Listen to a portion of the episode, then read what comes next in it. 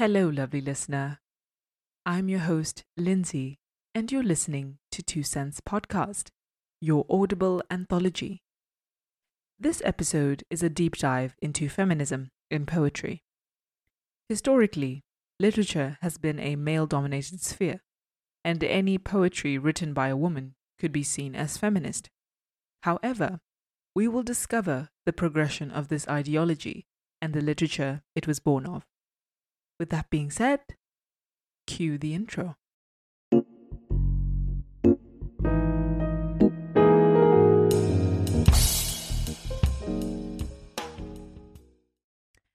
Before we get into the episode, I'd like to brief you on some things. For one, this was a long term project, and I feel it necessary to say that my mindset when I started is completely different from how I finished. And I give credit to knowledge. As vague as that sounds, it truly is power. So you may or may not pick up that change as the episode progresses. As this episode is about feminism, I do talk a bit about sex and gender. There are parts where I use them interchangeably, but now I am aware of their differences and acknowledge them as separate entities. I am very open to correction if I misinterpret something or get a fact wrong, so you are welcome to check me up on my claims. There may be a slight change in how I sound. That's due to me recording the episode in segments at different times of the day over many days. You can find the episode transcript on the website along with a little gallery slideshow thing where you can put a face to the poets and thinkers that I mention in the in the episode. I'm not tech savvy, so this is a problem I'm still working on, but if you view the gallery on a desktop, you'll be able to see captions of the photographs, but that's not the case when you view it on your mobile. Hopefully that'll change soon. If it helps, I've arranged the photos in the order that I mention the poets or thinkers, so I think you'd be able to put two and two together. If you haven't already, please sign up for the newsletter to be notified when an episode is released and be sure to confirm your subscription. I have added timestamps or time markers. I'm not sure if they are if they'll appear on the platform you are using, but they are on the website and they will be on YouTube in a few days when I upload the episode there. That out of the way, let us begin. First and foremost, let's talk about isms because we will have many more poetic inquiries on various isms in episodes to come. So, what is this suffix about? As a noun, an ism is defined as a distinctive practice, system, or philosophy, typically a political ideology or an artistic movement.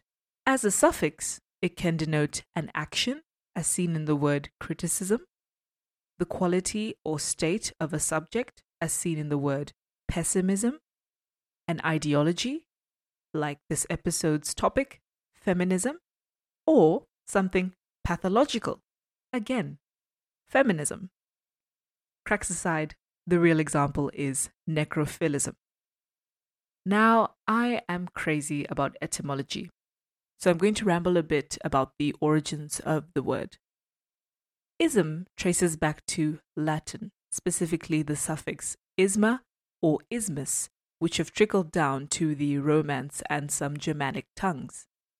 Other sources have stated that it is derived from the ancient Greek suffix ismos, which entwined with the Latin isma and ismus, once more influencing the languages we know today. Isma, ismus, or ismos mean an imitation of or siding with, say, an artistic movement, a behavior, philosophy, religion, social movement, or theory, as was mentioned in the definition. I think it's also important to note that an ism typically refers to a concept on a broader scale. I'm probably not the only one, but the mention of certain isms used to rub me the wrong way. Reflecting on it now, it was pretty ignorant of me to get provoked, only knowing or hearing about the surface of something. So, this episode is on feminism. We are yet to explore the various waves of feminism and the isms that fall under it.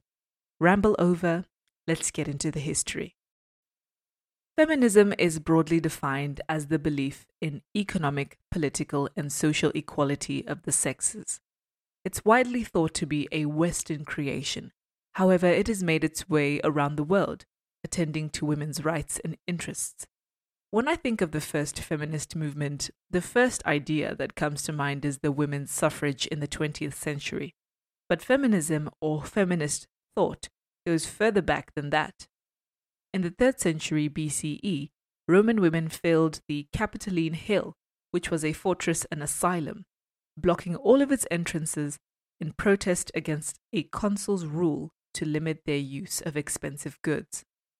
The consul commented on the women protesting and is quoted as saying, If they are victorious now, what will they not attempt?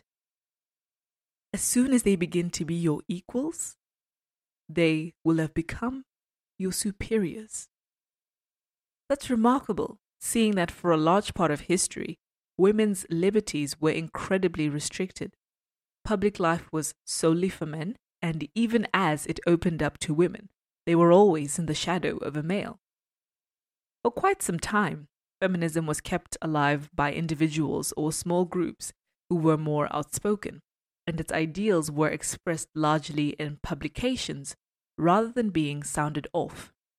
Christine de Pizan is one such individual, a French feminist thinker from the 15th century who authored feminist works including The Tale of Joan of Arc, the iconic Maid of Orleans. From reading her quotes, she placed great emphasis on women and girls being educated to the same degree as men and boys, that they may delight in knowledge and use it to appreciate the world around them as much as men and boys could. Here are some quotes from her book titled The Book of the City of Ladies. If it were customary to send daughters to school like sons, and if they were then taught the natural sciences, they would learn as thoroughly and understand the subtleties of all the arts and sciences as well as sons. Another quote of hers reads the man or the woman in whom resides greater virtue is the higher. Neither the loftiness nor the lowliness of a person lies in the body according to the sex, but in the perfection of conduct and virtue. This was quite profound, but it's obvious now that conduct or virtue is not a matter of gender, but it makes you think about how men and women were viewed in regards to their ability to uphold virtue in that period. That being so, let's delve into the first wave of feminism. When a new century was born in 1900, woman's place was in the home. Few sports and few jobs were considered ladylike enough for her attention. The amply padded and well-corseted young woman who strolled in New York's Easter Parade of 1903 was supposed to be a companion, not a competitor to man. We're clearly soldiers in petticoats and dauntless crusaders for women's votes. Though we adore men individually, we agree that as a group they're rather stupid. Mrs. Banks. Cast off the shackles of yesterday, shoulder to shoulder into the fray. Our daughters' daughters will adore us, and they'll sing in grateful chorus. Well done, sister suffragette. Be that as it may, I. The first wave of feminism began around the 15th century. It is the longest one that was kept alive by a small number of thinkers until it gained traction in the late 19th century and early 20th century. The main objective of feminists in this era was to undo the prevailing perspective that women were property. This perspective prevented women from receiving an education and thus being involved in public life. Essentially, they were born and bred to be wed. Laura Cereta, who succeeded Christine de Pizan, was a 15th century Venetian feminist writer who wrote a volume of letters titled Collected Letters of a Renaissance Feminist. The letters state the complaints of women regarding their denial of education, their suppression under marriage, and the superficiality of women's clothing. A quote from one of the letters reads Empty women who strive for no good, but exist to adorn themselves. These women, of majestic pride, fantastic coiffures, outlandish ornament, and necks bound with gold or pearls, bear the glittering symbols of their captivity to men. On one hand, there is some othering and generalization in this quote by deeming the women who adorn themselves as empty and regarding the gold and pearls they wear as glittering symbols of their captivity to men. Othering isn't a good route for unification, but on the other hand, she is revealing that this was the apex for women to be objects destined for frivolous adornment. Significantly, both women lost their husbands earlier in their lives, and most of their popular works were produced after the fact. Eventually, literary works in defense of women became a genre, which was mostly concentrated in Venice and France. The main narrative continued to be the demand for women's education as well as the demand for women to be seen as moral and intellectual equals to men. However, on the backdrop of a religious society, most feminist writers produced religious pieces and used religion to justify their stances. Listen to this quote by Venetian poet Moderata Fonte Men were created before women. But that doesn't prove their superiority. Rather, it proves ours, for they were born out of the lifeless earth in order that we could be born out of living flesh. And what's so important about this priority in creation anyway? When we are building, we lay foundations on the ground first, things of no intrinsic merit or beauty, before subsequently raising up sumptuous buildings and ornate palaces. Lowly seeds are nourished in the earth, and then later the ravishing blooms appear. Lovely roses blossom forth, and scented narcissi. This is from a book published after her death by her uncle, titled The Worth of Women, wherein is clearly revealed their nobility, and their superiority to men. For most of her life, she produced religious pieces such as The Passion of Christ, a poem wherein she focuses on the Virgin Mary and Mary Magdalene. She was noted by her husband to have been an outstanding homemaker. Once she settled down, she willfully let go of her literary career to focus on building a home and family, she later succumbed to complications following the birth of her fourth child. So, despite there being anthologies of medieval feminist works, a woman's role in society didn't change for a long time. That was until feminist thought got to England in the 16th century, where the true nature of womanhood was being debated. This also resulted in secularist thought joining the conversation. Cue the Enlightenment. Never before had there been a unified movement of women demanding reform. The world as they knew it was changing, but only significantly for men. The wives, sisters, and daughters of the common man were bystanders to monuments like the Declaration of the Rights of Man and Citizen in France, and still regarded as silly and subordinates in the mind of philosophers like Jean Jacques Rousseau. Though the man on the street was declared an equal by law, this law still excluded women. The centuries old conversation on equal education and opportunity prevailed, with Mary Wollstonecraft Shelley being a notable speaker on this issue in England. Much like her other half, Percy Bysshe Shelley, she was a prolific writer. Here's a poem by her titled Stanzas. Oh, come to me in dreams, my love. Oh, come to me in dreams, my love. I will not ask a dearer bliss. Come with the starry beams, my love, and press mine eyelids with thy kiss. 'Twas thus, as ancient fables tell, love visited a Grecian maid, till she disturbed the sacred spell, and woke to find her hopes betrayed.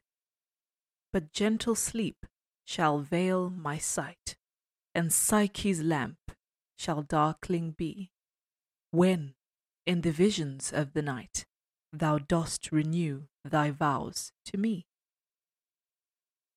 Then come to me in my dreams, my love. I will not ask a dearer bliss. Come with the starry beams, my love, and press mine eyelids with thy kiss. There is nothing particularly feminist about this piece. It's merely a sample from a woman who believed that making women rational and free would make them more virtuous and wise. Our first feminist poet is Aphra Behn, a 17th century poet and playwright. She wrote 15 plays and is regarded to be one of the best playwrights of the Restoration period. Her poems weren't as great, but the poetry in her plays fared better than individual pieces. A little bit on her life. She was born in 1640. Her earliest years are a blur, however, at age 15, she married a wealthy Dutch merchant who had connections to the monarch Charles II. He passed away during the Great Plague in 1665. Following her husband's death, Behn was appointed as a spy in Holland by the monarch and created the name Astrea, which she also published under. Unfortunately, the spy gig backfired and her superiors weren't paying her, so she had to devise all sorts of plans to get back to England, which involved drowning herself in debt. Her outstanding payments landed her in jail, but not long after, she was assisted by her future lover, a lawyer named John Hoyle, who was the muse of many of her sonnets. After leaving prison, she was, quote, determined to dedicate the rest of her life to pleasure and to letters and to trust her own devices rather than to rely upon others whom she could not trust. She went on to have a career with many ups and downs, the downs being influenced by how superiors felt about her work. One incident involved a prologue in one of her plays that offended the monarch's opponents. Their reaction caused her economic hardship, which forced her to take a hiatus. She is quoted as saying, If I must not, because of my sex, have this freedom, I lay down my quill, and you shall hear no more from me. Critics and biographers have stated that the most attractive quality of her lyrical pieces is their spontaneity, demonstrating to the reader or theatre goer that the best poetry doesn't need to be centered around learning, but can succeed because the lines are memorable, singable, and direct. Now I will read to you The Willing Mistress by Behn. Amyntas led me to a grove where all the trees did shade us. The sun itself thought it had strove, but it could not have betrayed us. The place secured from human eyes, no other fear allows, but when the winds that gently rise do kiss the yielding boughs. Down there we sat upon the moss, and I'd begin to play, a thousand amorous tricks to pass, the heat of all the day. And many kisses he did give, and I returned the same, which made me willing to receive that which I dare not name. His charming eyes no aid required to tell their softening tale. On her that was already fired, 'twas easy to prevail. He did but kiss and clasp me round, whilst those his thoughts expressed, and laid me down gently on the ground. Ah, who can guess the rest? That was a pretty fun read. For all she had endured, she had quite the wit. Behn makes some interesting allusions in this piece that defy the meek and modest disposition of a regular 17th century woman. Her allusions summon a discussion on female sensuality and the freedom of expression it was allowed. Seeing that it was the 17th century, it was most likely taboo, but it proves to be an important discussion in feminism. Behn reminds me somewhat of Beatrice from Shakespeare's Much Ado About Nothing, which was published in the same century. I consider Beatrice to be a feminist character.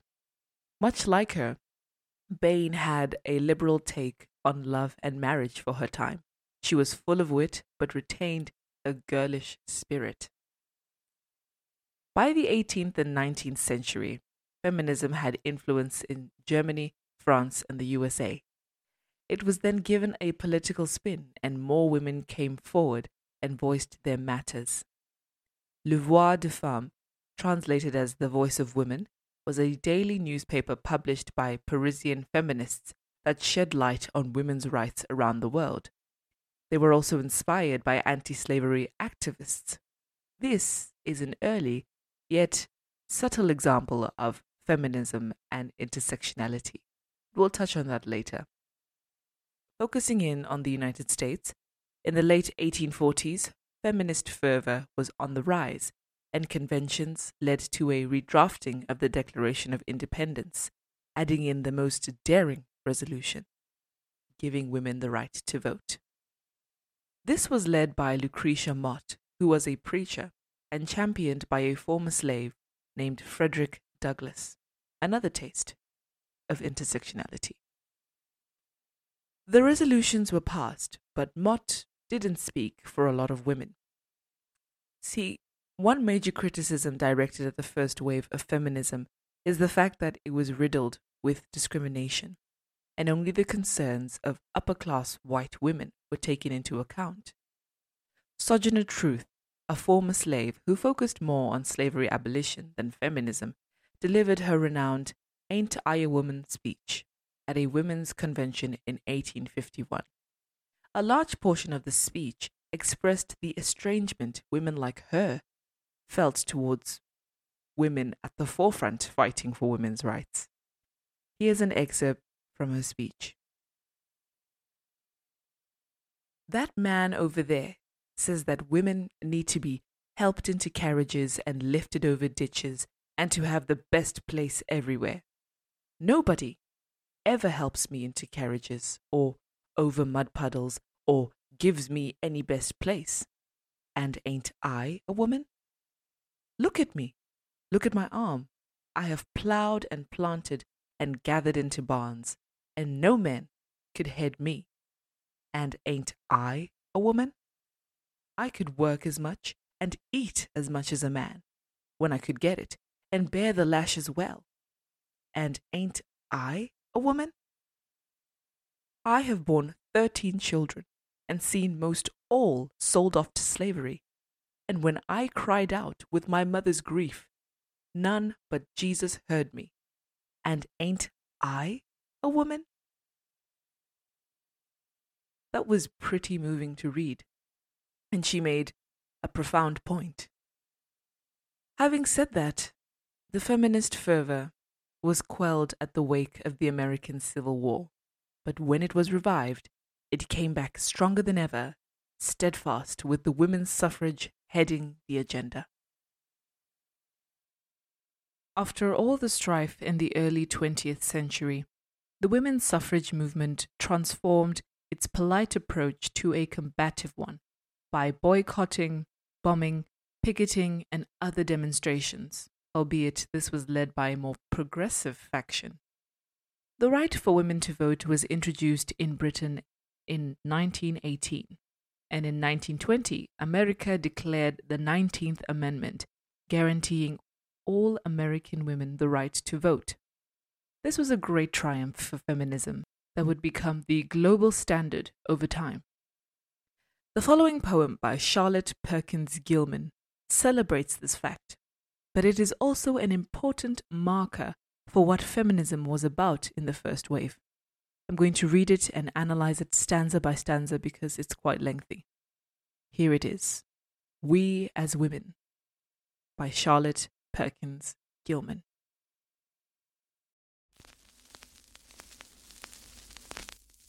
There is a cry in the air about us. We heard it before, behind, of the way in which we, as women, are going to lift mankind. The poem begins optimistically, probably fueled by the romance of achieving such a great feat. But the tale of feminism will show that true liberty and female influence was still a far reach. With our white frocks starched and ruffled, and our soft hair brushed and curled, hats off, for we as women are coming to save the world. Here she is promoting femininity, as she suggests that women can save the world as they are, in their white frocks and curled hair. This brings to question the air quotes unfeminine tactics that were used in part to get their victory. You know, the bombing and things alike. Fair sisters, listen one moment and perhaps you'll pause for ten. The business of women as women is only with men as men. She is once again taking pride in femininity and makes a distinction between the sexes, whilst also showing their need for each other. What we do, we as women, we have done all through our life. The work that is ours as women is the work of mother and wife. Very fitting for the time. Once again, the idea that women were born and bred to be wed. And despite the emerging defiance of these traditional roles, the speaker is endorsing them. But to elevate public opinion and to lift up erring man is the work of the human being. Let us do it, if we can. Here, the speaker is calling for a unified effort from men and women to better the world, reinforcing the fact that virtue isn't a matter of gender. It is the work of the human being. But wait, warm hearted sisters, not quite so fast so far. Tell me, how are we going to lift a thing any higher than we are? We are going to purify politics and to elevate the press. We enter the foul paths of the world to sweeten cleanse, and bless. These stanzas illustrate the ambition and the excitement that was in the atmosphere. We are going to do this, we are going to do that. However, the speaker tones it down by stating that there will be limits, and these limits seem to be based on their idea of what women are meant to do sweeten, cleanse, and bless. To hear the high things we are going to do, and the horrors of man we tell. One would think we as women were angels, and our brothers were fiends of hell. We that were born of one mother, and reared in the self-same place, in the school and the church together, we of one blood, one race. Here the speaker urges women not to demonize men, the men who are their brothers at heart, whom they shared their earliest years with, the victory should not cause a rift between them. I thought the last line, we of one blood, one race, meant humanity as a whole, you know, the human race. But interestingly, Gilman believed in racial purity, stating that she was an Anglo Saxon before everything. Now then, all forward together, but remember, everyone, that 'tis not by feminine innocence that the work of the world is done. The world needs strength and courage and wisdom to help and feed. When we as women bring these to man, we shall lift the world indeed. The speaker calls for unity between men and women once again by highlighting the general strengths of each gender strength and courage to men, and the wisdom to help and feed to women, and how they come together to make the world a better place. From this, it's safe to assume that the first wave of feminism generally embraced traditional roles, acknowledged the differences between the sexes whilst embracing those differences and how they could come together for the betterment of the world. Now we are taking our inquiry eastwards to Japan to relish the works of Akiko Yosano. She was born in 1878 in Sakai, Japan, and is the greatest female poet and tanka poet in Japan's modern history. A tanka poem consists of five lines comprising the following number of syllables five syllables in the first line, seven in the second line, five in the third line, seven in the fourth line, and seven syllables in the fifth line. A feminist, a pacifist, and an instigator for social reform in the early 1900s, Yosano's name is synonymous with Japanese romanticism. She lives on as the princess, the queen, and the goddess of poetry in Japan. She was brought up with her parents' traditional beliefs. Nevertheless, her natural curiosity led her to the libraries of her great grandparents, where she cultivated her literary skills. Eroticism and imaginative passion permeate each line of her pieces, as she was determined to fill each one of them with emotion. This is a reflection of her life, in which she strove to live purposefully and colourfully. Alongside establishing a culture school for girls, she produced extensive work on women's social causes with her husband Hiroshi Yosano, which she gained from financially. In spite of her financial success, she was still passionate about justice and speaking up for those who were oppressed, even if it meant defying her own people. An example being her mourning for Chinese boy soldiers who were killed by the Japanese in Shanghai. At times, she'd be an outcast for her beliefs and work, but it didn't break her stride. Yosano was also well traveled, and on her travels around Europe, she was taken aback by the relative freedoms European women had, which inspired her to be a force for change back in Japan. Even after her husband's passing, she remained focused in her activities and craft, consistently producing work all the while raising her 13 children, 11 of whom would make it to adulthood. She died from a stroke, aged 64 in 1942. All in all, she's produced 17,000 tanka poems and over 500 free verse poems. Before we get into the poem, it's important that we talk about English translations. English translations aren't fully able to capture the nuances of the Japanese language, let alone Yosano's layered innuendos. I'm reading a quote from the book Feminist Poets to elaborate on her writing style. Akiko's poetry is characterized by lyric, rhetorical, dramatic, and narrative strength. Each poem expresses an intense feeling of a particular moment in the poet's life, a feeling that is often too subtle, complex, or ambiguous to be fully comprehended by Westerners unfamiliar with the nuances of Japanese sensibility. The rhetorical thrust of many of Akiko's poems can readily be understood. However, especially in those poems concerned with dramatic conflict between lovers, with the plight of women generally, and with protests against social conventions, the drama of Akiko's stormy life concentrated in the tanka reveals the intricate story of her romance, marriage, and literary career. Thus, a study of her collections as unified works is usually more fruitful than formal analysis of individual poems. It's safe to say that this isn't the last time you'll be hearing of Akiko Yosano, because it's only right that we gather enough poems to explore them as unified works. For now, I have a translated poem titled Labor Pains. It is one of her free verse poems, and I am reading it to you now. I am sick today, sick in my body. Eyes wide open, silent, I lie on the bed of childbirth.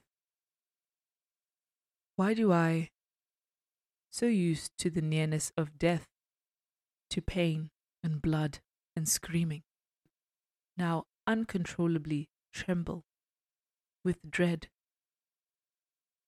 A nice young doctor tried to comfort me and talked about the joy of giving birth, since I know better than he about this matter. What good purpose can his prattle serve? Knowledge is not reality. Experience belongs to the past. Let those who lack immediacy be silent.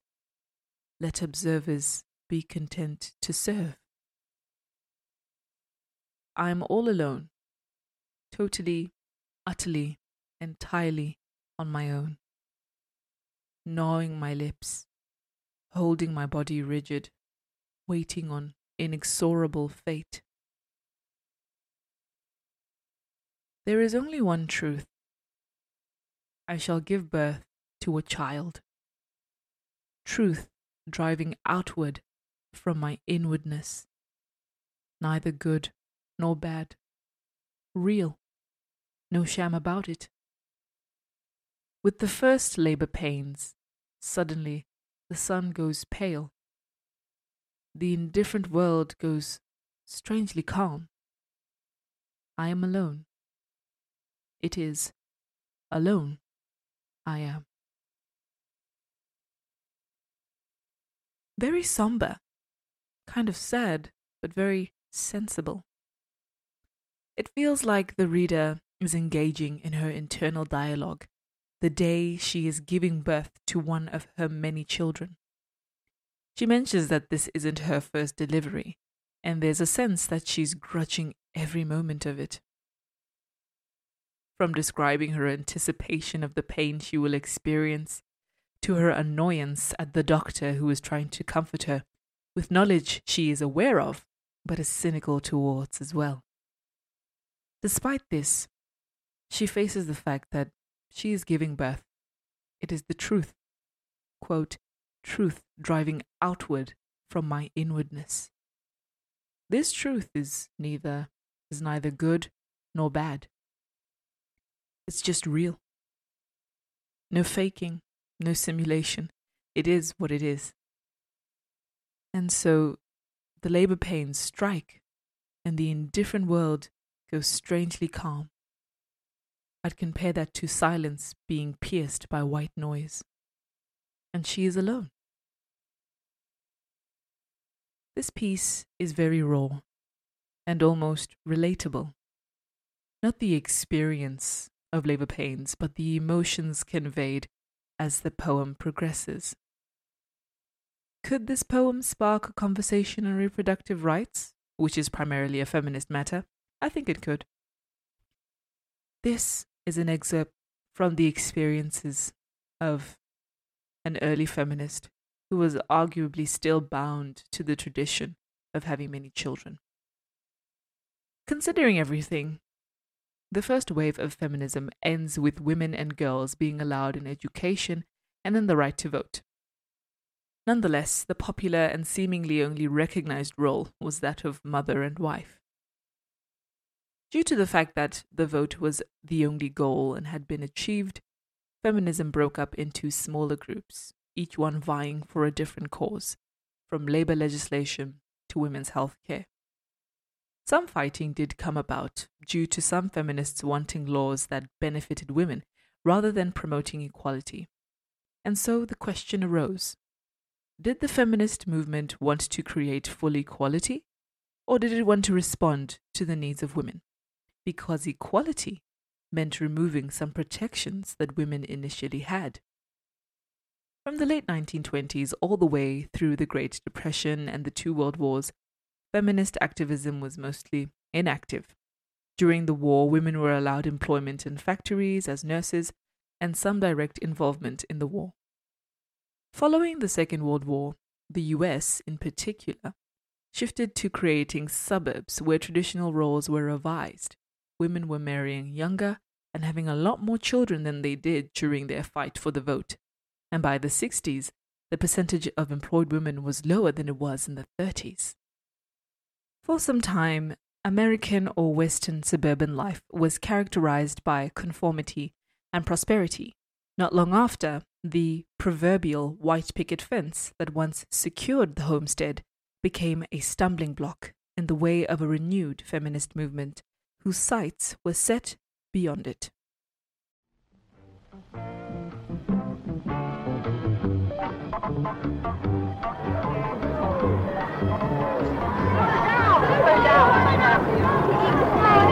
At the present time, uh, it's a sort of watershed, I think. Um, women are apparently liberated in many ways, but in fact and in practice, they're not. They're still discriminated against in many professional fields, and in often in very pernicious ways. Um, I think the time has come when women have got to find self-respect and a full identity of their own, and that's what's that's what's very difficult for them. And the battle that we have to fight is not against men; it's often against women, actually, to try and get them to fulfil themselves. Would you like to say to thousands of women listeners who, who imagine that they're enjoying life at the kitchen sink? Women unite. You have nothing to lose but your kitchen sinks. The 60s and 70s were a defining decade for feminism in the West, and this was mostly because it was lended a platform through the civil rights movement. Many of the feminists of the second wave were children of tertiary educated mothers who were displeased and disillusioned by the social structures of the time. Idyllic suburbia couldn't repress the growing yearn for equality and justice, which emanated from protests like those against the Vietnam War. In 1961, President John F. Kennedy created the President's Commission on the Status of Women. In 1963, the Commission issued a report stating that it fully supported the nuclear family and preparing women for motherhood, all the while presenting evidence for a national pattern of discrimination against working women. This evidence was to encourage legislative corrections that guaranteed equal work, equal pay, and equal job opportunities, as well as broader childcare services, thus presenting the Equal Pay Act of 1963 and later the Civil Rights Act. This act barred employers from discriminating on the basis of sex. While these were great legislative strides, they proved insufficient in making actual progress for women's rights. I want to branch out for a moment and talk about the counterculture movement of the 60s, which was characterized by the long haired, bell bottomed, acid dropping, commune dwelling, nature loving, music making, free loving freaks. The rebels for a cause. The hippies. The description I gave was from the book Imagine Nation, where the authors go on to describe the hippies' cause as the cause for remaking society to reject warmongering and artifice, alienation and repression, to reflect instead the jouissance of life, unfettered by restrictive norms of a corrupt and moribund society. Having mentioned that, it's only obvious that this movement sought to emancipate and empower the woman, right? Well, no. In her book, Daughters of Aquarius Women of the 60s Counterculture, Gretchen Lemke Santangelo documents the experiences of women who were hippies and their experiences as the counterculture progressed. Interestingly, female hippies weren't given much attention in the evaluation of the movement as a whole, so Lemke Santangelo sought to compensate for the missing details in her book. For one, a woman of the counterculture was more often than not subject to similar domestic obligations as the average 20th century woman, this time with the twist of sexual liberation.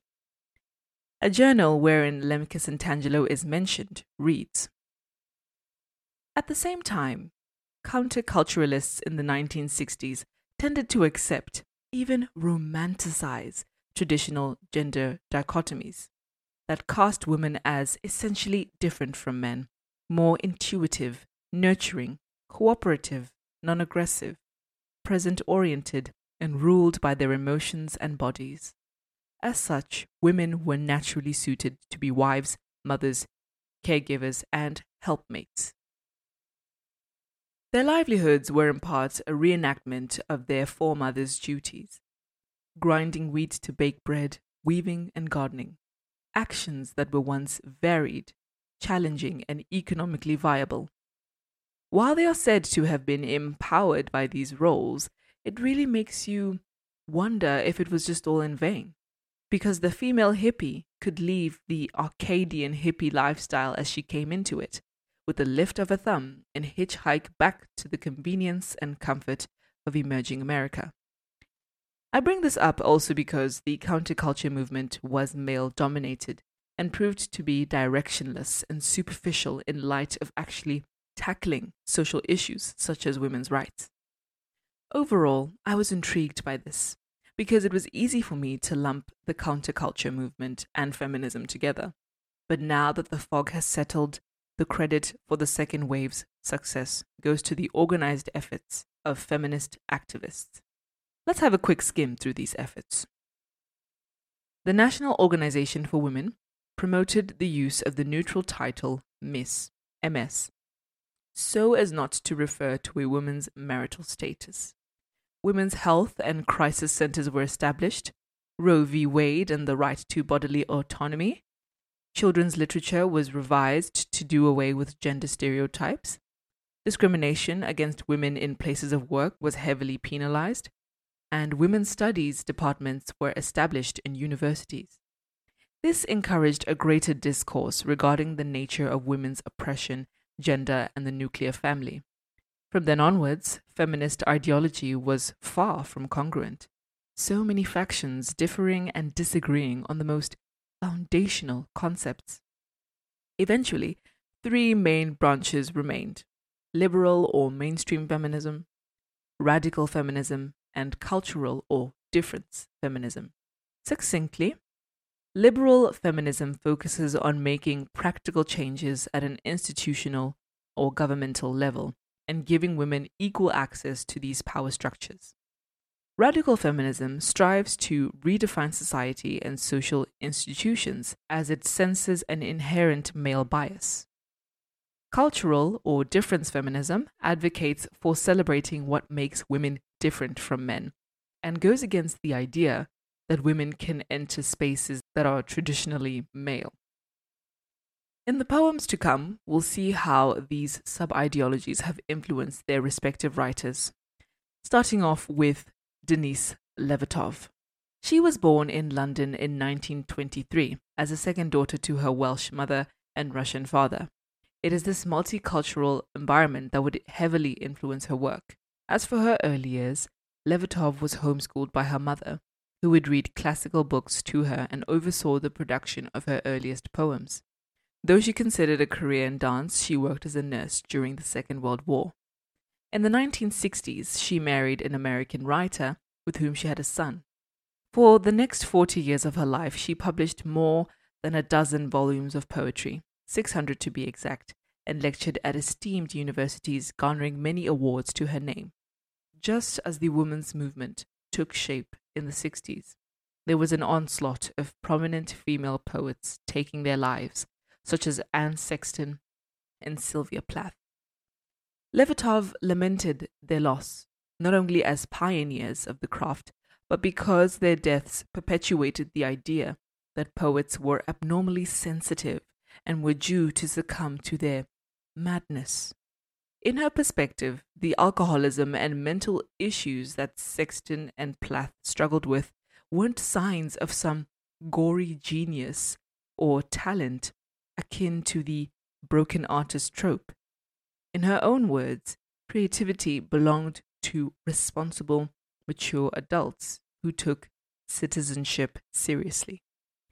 That opinion was slightly altered when she wrote and spoke against American involvement in war, especially the Vietnam War. Her passionate disapproval for the Vietnam War is expressed in the poem What Were They Like, which is featured in many anthologies. After living in Mexico for some time, she died in Seattle in 1997. The prominent themes in her work were questions that she continuously engaged with, like the meaning of life, the issues of justice that had arisen in the 20th century, and her more personal concerns like friendships, families, and other relationships.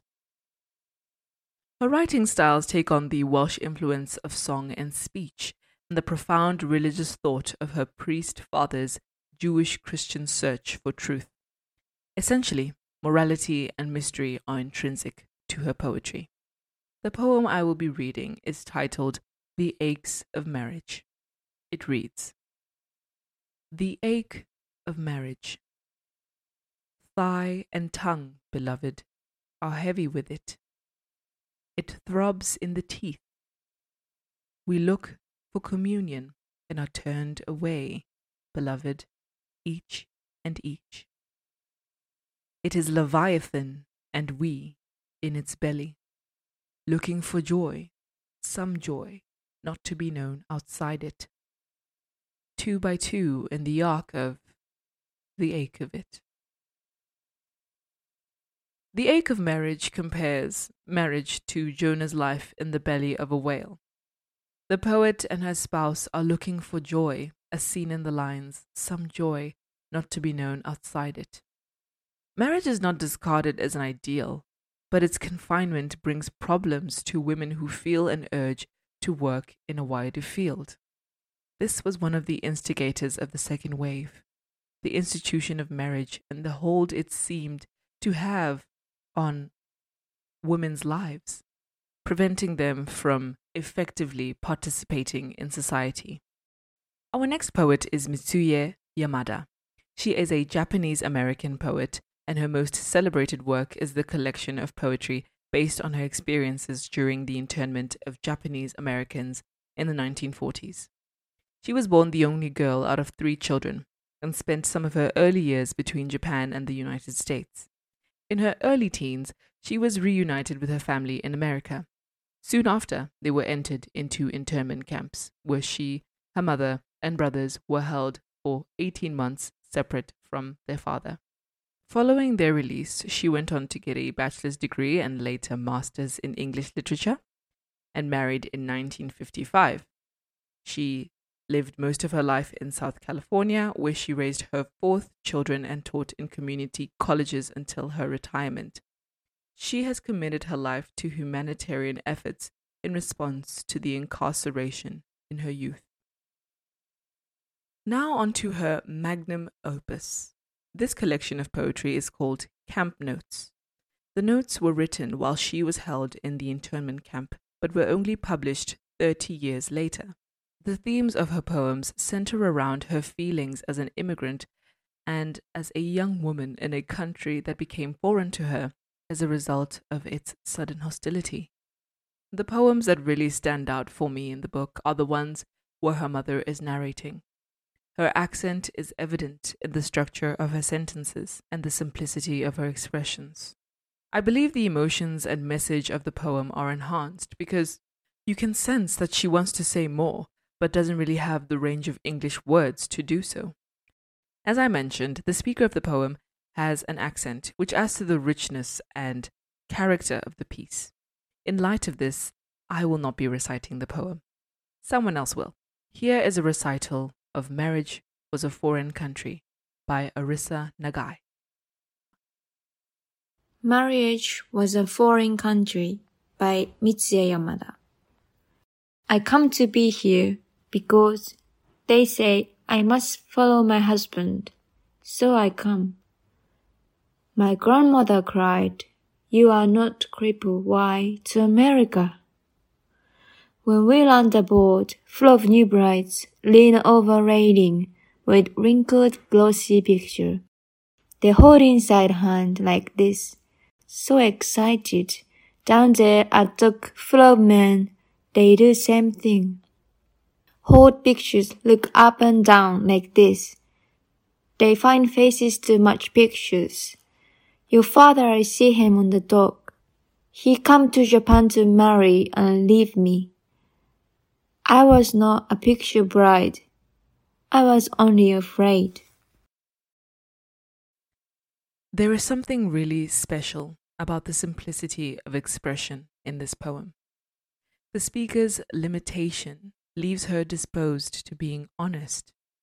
There is no space to be ambiguous, and so her emotions are clear. You can pick up when she is sad, happy, expressing shock and excitement throughout the poem. This piece narrates one of Yamada's mother's experiences as an immigrant and wife. She talks about how she came to marry her husband as a picture bride. Picture bride was a practice of the early 20th century. done by Japanese and Korean immigrant workers in the west coast of the USA, particularly Hawaii. Brides from their native countries would be selected by matchmakers, who would then match up brides and grooms with photographs and suggestions from their families. The women became picture brides for a variety of reasons.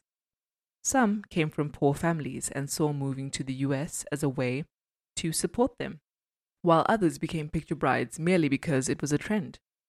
Conversely, men took part in the picture bride process because they were stuck in Hawaii due to an act by the US and the Empire of Japan that restricted their mobility, so their only choice was to settle down.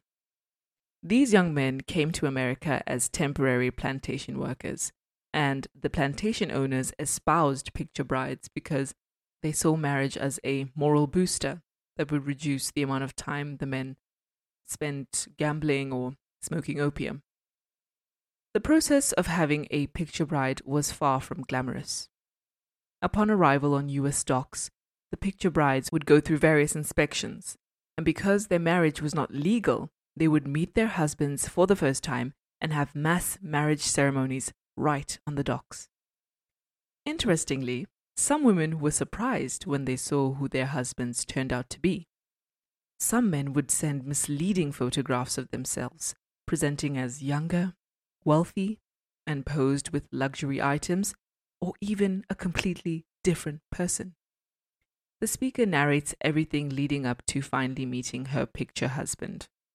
Yet it seems that she was already married to him before he left for America, as she says she is to follow her husband, and later says that he came to Japan to marry her, but left her. Her grandmother then cries that she is not crippled and questions her move to America. The word crippled here could signify a deficiency, meaning her grandmother is saying that she has no deficiency, either in living standards or education. So, why is she going to America? By this analysis, she could have been part of the group of ladies who became picture brides because it was fashionable. But we have some information indicating that she was already married, which sheds more light on how she describes the events following the bride's arrival on the dock.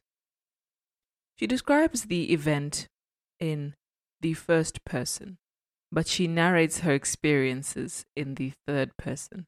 To elaborate, she says, When we land, the boat full of new brides. With wrinkled, glossy picture, they hold inside hand. They do same thing. They find faces. They do this, they do that. Unlike the other picture brides, she was not a new bride. She watched on as they leaned over the railing, in excitement, anticipating their new lives, and of course, meeting their husbands for the first time, for whom they sailed weeks to meet. Amid the commotion of husbands and wives identifying each other, the speaker instantly spots her husband on the dock and takes to remembering that he came to Japan to marry her, then left. It seems like this was the only way to be with him again and she acknowledges that she wasn't actually a picture bride despite going through the process of becoming one. Her marital status wasn't a concern. It was now this decision she made that was. Being in a foreign country, most likely to work on the plantations, as that was the life of many picture brides. Now, I just want to refresh the fact that Yamada wrote this poem, and she made her mother the speaker she does a fine job of expressing her mother's dutiful nature as a wife, and that she, despite her fears and loss of comfort, makes a way to be with her husband. Her reluctance is subtle, but it was expected of her either way to follow her husband, and her grandmother is the only one who challenged it. Yamada not only includes her experiences as a young woman in camp notes, but she includes those of her mother and grandmother to present an assemblage of what it meant to be a woman in each of their generations. Her grandmother and mother's duties were to their husbands and children. For Yamada, her status as a Japanese immigrant marked her experiences as she had to navigate through society, acknowledging that there were sentiments against people like her. She is quoted as saying, Asian American women in particular must remember that one of the most insidious ways of keeping women and minorities powerless is to let them only talk about harmless and inconsequential subjects, or let them speak freely and not listen to them with serious intent. Very important and relevant words. We are now going down the road of Sapphism to explore lesbian feminist poetry.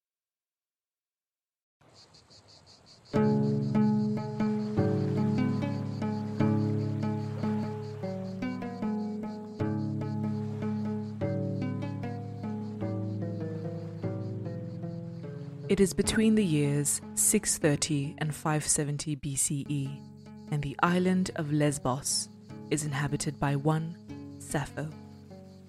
Though her sexuality is debated, she is regarded as a symbol for love between women. A sentence from an essay by Alastair Blanshard for theconversation.com reads Every time that the legal rights of gays and lesbians have been discussed, somebody will evoke the Greeks. This ancient civilization is often looked back on wistfully for its attitudes towards same sex love. But of course, their views were much more complex and erroneous in some aspects. Male same sex relationships attracted more care and interest in the Greek world than those of women. This attentiveness is exemplified in the ritual of courtship between older and adolescent men, as well as the myths created detailing gay relationships, such as the one between Hyacinthus, Apollo, and Zephyrus. Very little is known about the lives of same sex attracted women in ancient Greece, and in Sappho's case, work exploring love between women was actively suppressed, either by destroying them or heterosexualizing them. Sappho wrote a total 10,000 lines of poetry, but only 650 have survived. Her poems are often melancholic due to unrequited love or true love being impeded through forced marriage. Regarding style, her work is characterized by simple thoughts, clear language, and a decorative use of hyperbole. Her pieces explore individual identity and emotions such as desire, jealousy, and love in a way that mirrors the supernatural and grandiose narratives of epic poetry. Let us have a look at one of her pieces titled Ode to Aphrodite. It reads Aphrodite, subtle of soul and deathless, daughter of God, weaver of wiles, I pray thee, neither with care, dread mistress, nor with anguish, slay thou my spirit. But in pity hasten, come now, if ever, from afar of old when my voice implored thee. Thou hast deigned to listen, leaving the golden house of thy father. With thy chariot yoked, with doves that drew thee, fair and fleet around the dark earth from heaven, dipping vibrant wings down the azure distance, through the mid ether.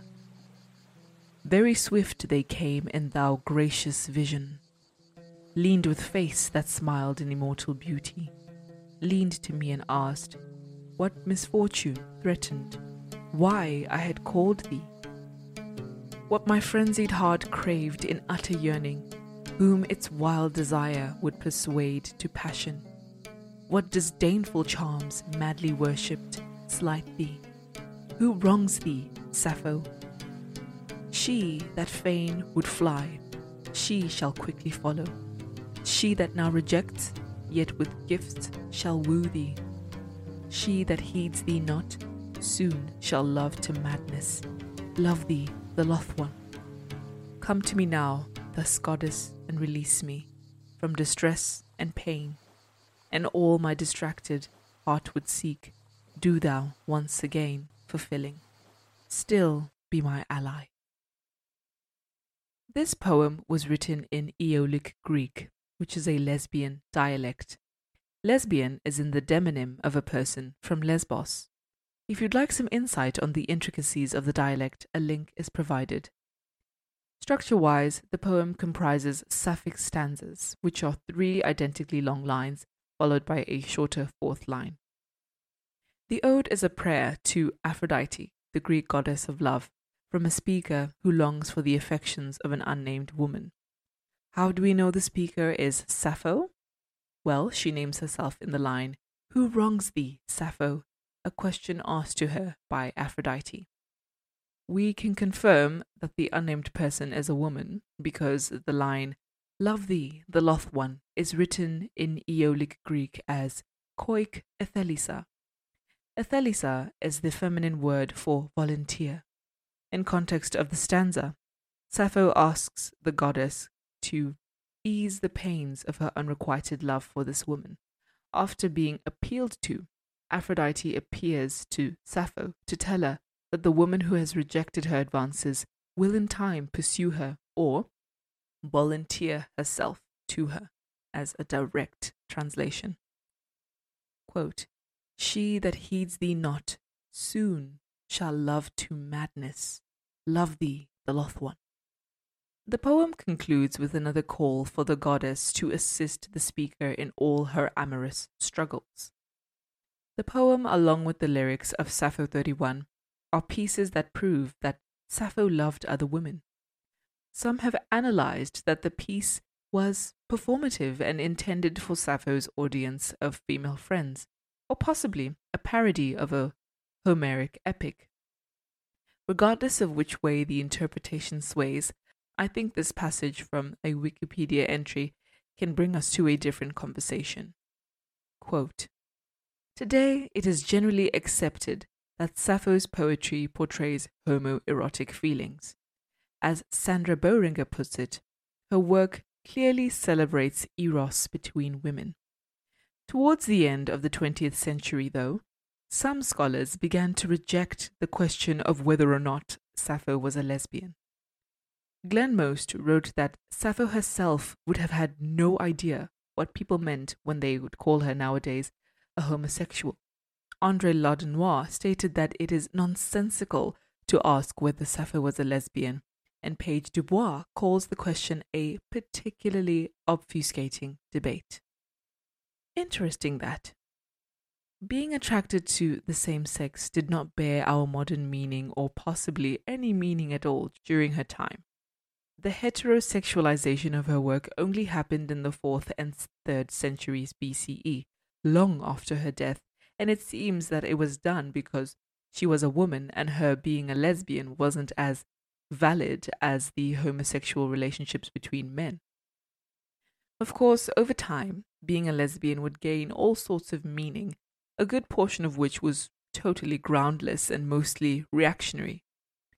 The third wave of feminism gives us a closer look at the works of modern lesbian feminists and how they explored and even recharted the ideological constructs of gender and sexuality. Along with the conversation of lesbianism was the race factor that seemed to be a thorn in the flesh of the feminist movement. What was feminism to the woman of color? More so, the lesbian or queer woman of color. Well, the legendary poet, essayist, and feminist Adrienne Rich died on Tuesday at the age of 82. Rich was one of the most celebrated poets of the last half century and a lifelong advocate for women, gay and lesbian rights, peace, and racial justice. Rich drew widespread acclaim for her many volumes of poetry and prose, which brought the oppression of women and lesbians into the public spotlight. She was a key figure in the women's movement and an uncompromising critic of the powerful. Rich won numerous awards and honors, including the National Book Award for the 1973 collection, Diving into the Wreck. Refusing to accept the award alone, she appeared on stage with poets Audre Lorde and Alice Walker, and, and the three accepted the award on behalf of all women. We knew we were outsiders. We knew we were outside the pale. We lived in the village. We were outsiders. We were dykes, right? A lot of us were artists. We hated typing, right? We didn't want straight jobs. Whatever we did, we were at the fringe. Now, this, of course, was the 50s. It was like the, um, the gay girls' version of the beatniks. you have to remember that the lesbian gay girls, because that's what we would call the gay girls population, was a reflection of what else was going on, right, around us. And that was the era of let's pretend this is the best of all possible worlds. This is exactly what we choose, right? And this is it. So like nobody talked about racism. Right. So if something happened to me in a bar, I couldn't count on anybody standing up and covering my back. A white lesbian would not stand up to cover my back. They may say, personally, oh, isn't that too bad it happened to you? But not, hey, this shouldn't happen, period. We know that the second wave brought much success at institutional levels, and women had more rights and power going into the 90s. This liberty allowed the conversation to broaden and foster more individuality and non-conformity.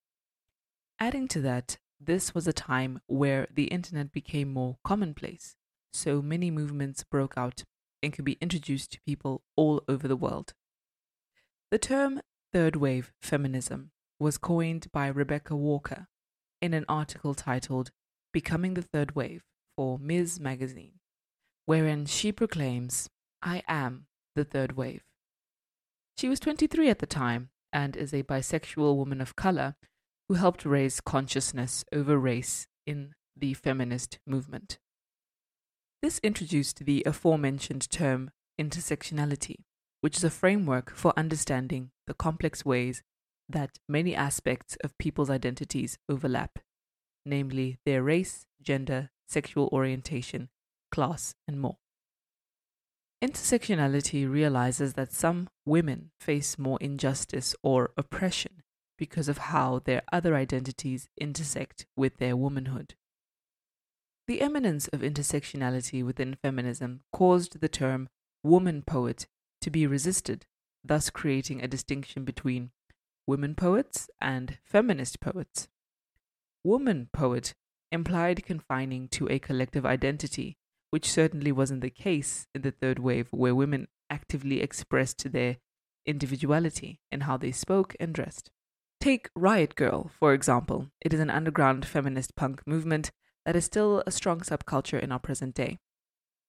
Feminist poets found themselves increasingly opposed to the poetry establishment, and the reason why is expressed in the following passage from the book The Feminist Poetry Movement by Kim Whitehead. Quote, in most ways, these two worlds, the mainstream and the feminist, still do not intersect, but remain parallel and contradictory. The case of the Pratt Award ceremony clearly illustrates that feminist poets are indeed engaged in an ongoing struggle with the guardians of the contemporary poetry establishment. They are censored or rejected because they self consciously call on distinctly feminist poetics, and most especially if they write explicitly about their personal experiences of not only gender, but other differences. In Pratt's case, lesbianism, but also race, ethnicity, and class. So, feminist poets, unlike woman poets, strived to bring light to oppression beyond gender. Now, let's talk about Minnie Bruce Pratt, the woman mentioned in the quote. She was born September 12, 1946, in Alabama, to a social worker, Mrs. Pratt, and a clerk, Mr. Pratt. She attended a segregated high school and graduated from the University of Alabama with her bachelor's in 1968. During her time at university, she married fellow poet Marvin E. Weaver II, with whom she had two sons. Pratt had stopped writing after her marriage, but she returned to poetry in 1975 after she came out as a lesbian. In her own words, quote, I returned to poetry not because I had become a lesbian, but because I had returned to my body after years of alienation. After finding out about her sexual orientation, her ex husband threatened her with complete loss of rights to her sons if she did not follow his wishes to have primary custody. He was enabled by the state's Crime Against Nature statute, which criminalized homosexual activity. This is an experience that she explores in depth in her poetry. Her first volume of poetry, titled Crime Against Nature, named after the statute, explores her struggle to maintain her relationship with her sons, as her time with them was often abrupt and the conditions under which she could develop their relationship were often stringent. Her ex husband wouldn't even allow the children to visit her new home, and in a poem titled The Place Lost and Gone, The Place Found, she details that on weekend visits she and her sons would travel back and forth over the borders of creeks and rivers between the remnants of their former stable life and an uncertain future. While lecturing at Fayetteville State University, she joined a feminist writing collective where she produced a feminary journal that earned her a PhD in English literature. Throughout the 80s, she taught at various universities, and from 2003 till 2015, she was a professor of women's and gender studies and writing and rhetoric at Syracuse University in New York, where she developed the university's first LGBT study program. She met her spouse, transgender lesbian activist and writer Leslie Feinberg, in 1992. The couple married in 2011. Sadly, Feinberg died in 2014. I couldn't get my hands on any of her books, so I'm not sure where the following poem is from. Nevertheless, I am reading Aura by Minnie Bruce Pratt. My grandmother is dying.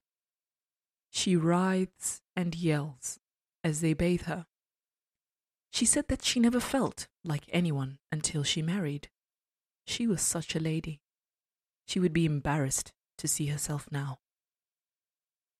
I saw her wedding yesterday from behind a fence of cardboard placards. I wore blue jeans the crowd wore fur, and she was swathed in veils of ivory illusion. They aimed a machine gun at us from the steeple and cheered. As she edged past into the house on the arm of the president, we were chanting for justice, for U.S. prisoners when the words rolled into her name. Aura, heart of gold, you let down your silver hair for us to comb and grasp. You wound it into braids for your crown. Your arthritic hands crackled as you combed the wool and pierced our comforts. Your head is shorn now, but I never thought you would die. The seam that you have sewn stretches even and fine. I enjoyed reading that, but I must be honest, I only know what's going on for a quarter of the poem. So here are my crumbs. I found a transcript of an interview Pratt did, and in it she talks about her family and career in general. Her maternal grandmother's name was Aura, the title of the poem, and she lived between the late 19th century and early 20th century. I mention this because when looking for a definition of the word aura, it was a popular name around that time. However, another definition of the word is an opening or entrance to a passage, either a mouth or the end of the cervix. Now, looking at the first stanza, lines 5 to 6 read She said that she never felt like anyone until she married. These lines insinuate the idea that marriage could give a woman value, but that belief is expected of her grandmother as she was from a time when that was a popular opinion. In analyzing the line following after, which reads, She was such a lady, I referred to the interview where Pratt said the following about her grandmother and mother. Quote, well, what was kind of interesting about my mother's side of the family was that all of the stuff about being a lady was really from the outside. The women in my family were not ladies in that way. And I learned from those women to work really, really hard. My grandmother knew how to work as someone who had grown up on a farm, so she knew how to make things. Everything soap, cod wool for comfort, I mean, you name it, she knew how to make it. She was from that generation where you made everything. End quote. So, I think it's reasonable to conclude that when Pratt refers to her grandmother's demeanor as a lady, she doesn't mean it in the classical sense that she was dainty, and refined. Following that, she describes her writhing and yelling as she's being bathed, which could mean that she was used to being independent and doing things for herself. So being bathed by others and furthermore subduing herself to marriage would be an embarrassment to her character. In the second stanza, we have a change in scenery. The wedding becomes a symbol for something else. The speaker, who we've presumed is Minnie Bruce, describes the wedding from behind a fence of cardboard placards, which indicates that this wedding is actually a protest. Her grandmother is covered up completely and has the president on her arm as she makes her way into the church, and people with machine guns are ready to fire from the church steeple. That is a lot, and I don't know what to make of it. Despite that, Pratt is still heavily involved in social causes to this day. There are various images of her at protests, rallying for change.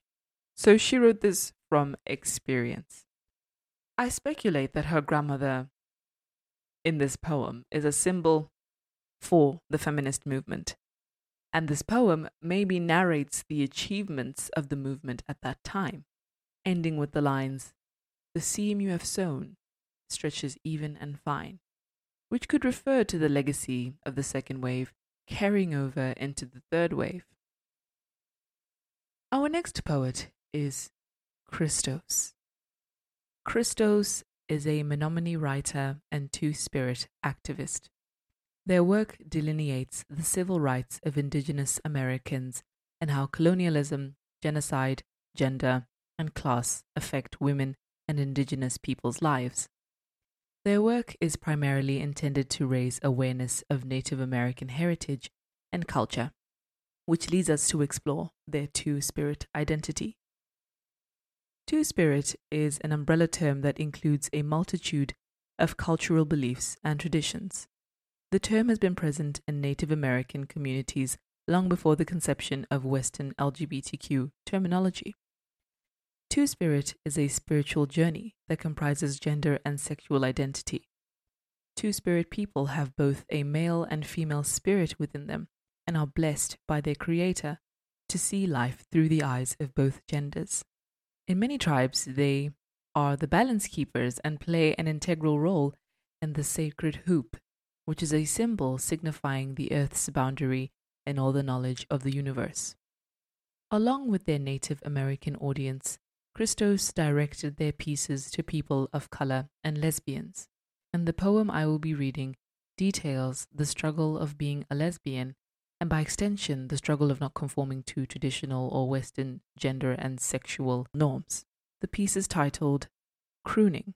It reads A soft old song for every lesbian who wants to go home again and can't, with her woman lover in her arms, holding hands in the streets, simple in our love, that they twist so no lies not cousins, not best friends, not roommates. No second bedrooms for show. No pretend boyfriends.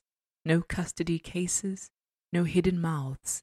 No grim smiles at queer jokes on the job you'd lose if they knew. Go home with joy and strength. Go home, be received instead of tolerated. No anguished mothers afraid of father's response, or neighbor's gossip, or grandma's heart condition. Go home to a clean, welcome mat, a double bed, no questions, accusations, or expectations. I croon an old, soft song for us, rocking down to a kind place we won't see in our lives, fighting for it, even when we're drunk in bars because we can't go home. Crooning for us, my heart split. What a great piece. Chrystos so passionately relays the desires of those in lesbian relationships who cannot openly express their sexuality. Crooning, this piece is softly sung for all the lesbians who can't love as they'd like to, who can't go about having a relationship without the anguish of their mothers or the fear of their father's reactions. The lesbians who have to strive their way through flagrant opposition, exemplified in legislation, and even the most subtle slight, like queer jokes and gossip.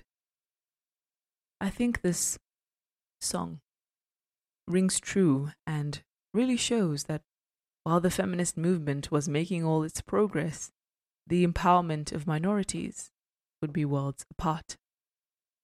I think the best person to describe this distance is Audre Lorde, who was our next poet. At the start of the chapter, I played a news segment and then another clip followed. That was Audre Lorde herself, describing what it was like to be a black lesbian feminist. As she said, a lot of them were artists, and she was a prolific one at that. Audre Lorde was an American writer, feminist, womanist, librarian, and civil rights activist.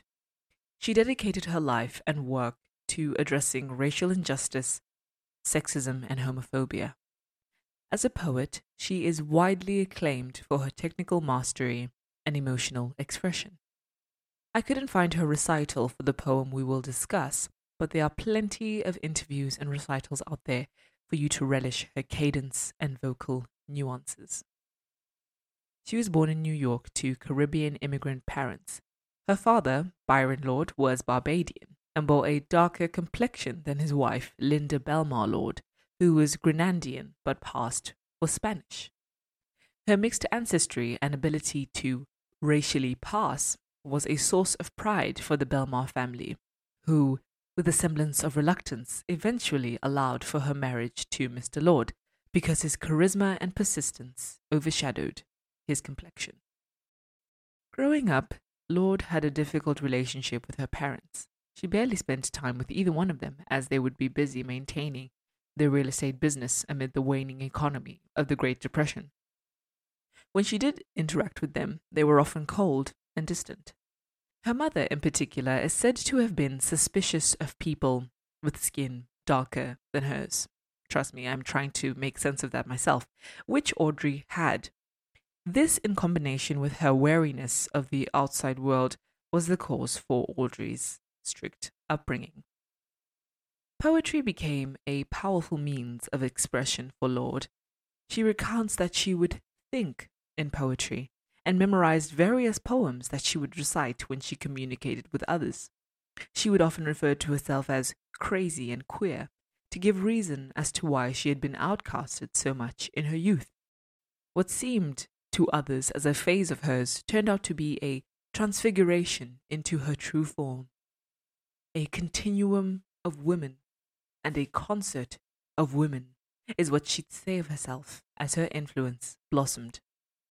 She was steadfast on confronting issues of racism in feminist thought, which often led to angry confrontation from white feminists, who she considered to augment the oppression of black women. This fervent disagreement with notable white feminists furthered Lorde's persona as an outsider. There is much to be said about her travels, essays, speeches, and interviews, but for now I shall say that Lorde's contributions are as relevant now as they were in their inception. Despite her succumbing to cancer at age 58, her words have proved themselves timeless. I am reading you Who Said It Was Simple by Audre Lorde. There are so many roots to the tree of anger that sometimes the branches shatter before they bear.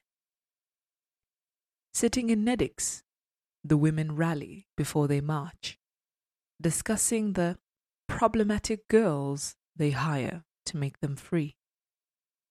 An almost white counterman passes, a waiting brother to serve them first, and the ladies neither notice nor reject the slighter pleasures of their slavery.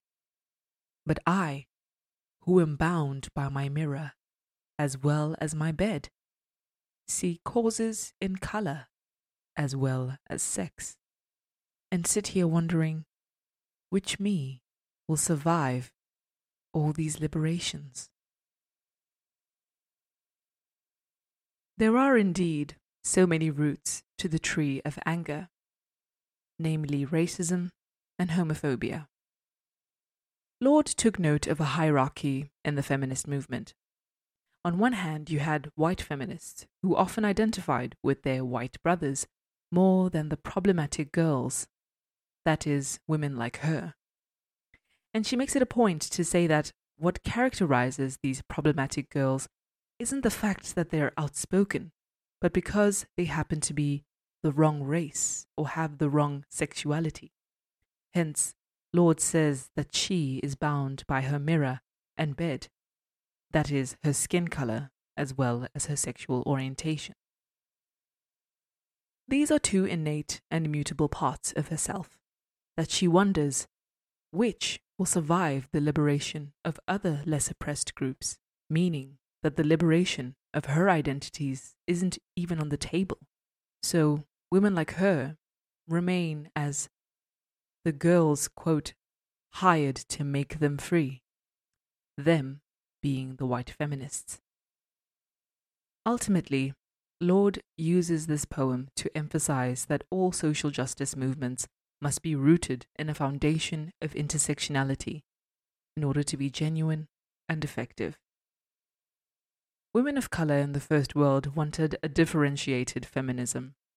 However, this would come at the expense of women in developing nations who began to have a seat at the table.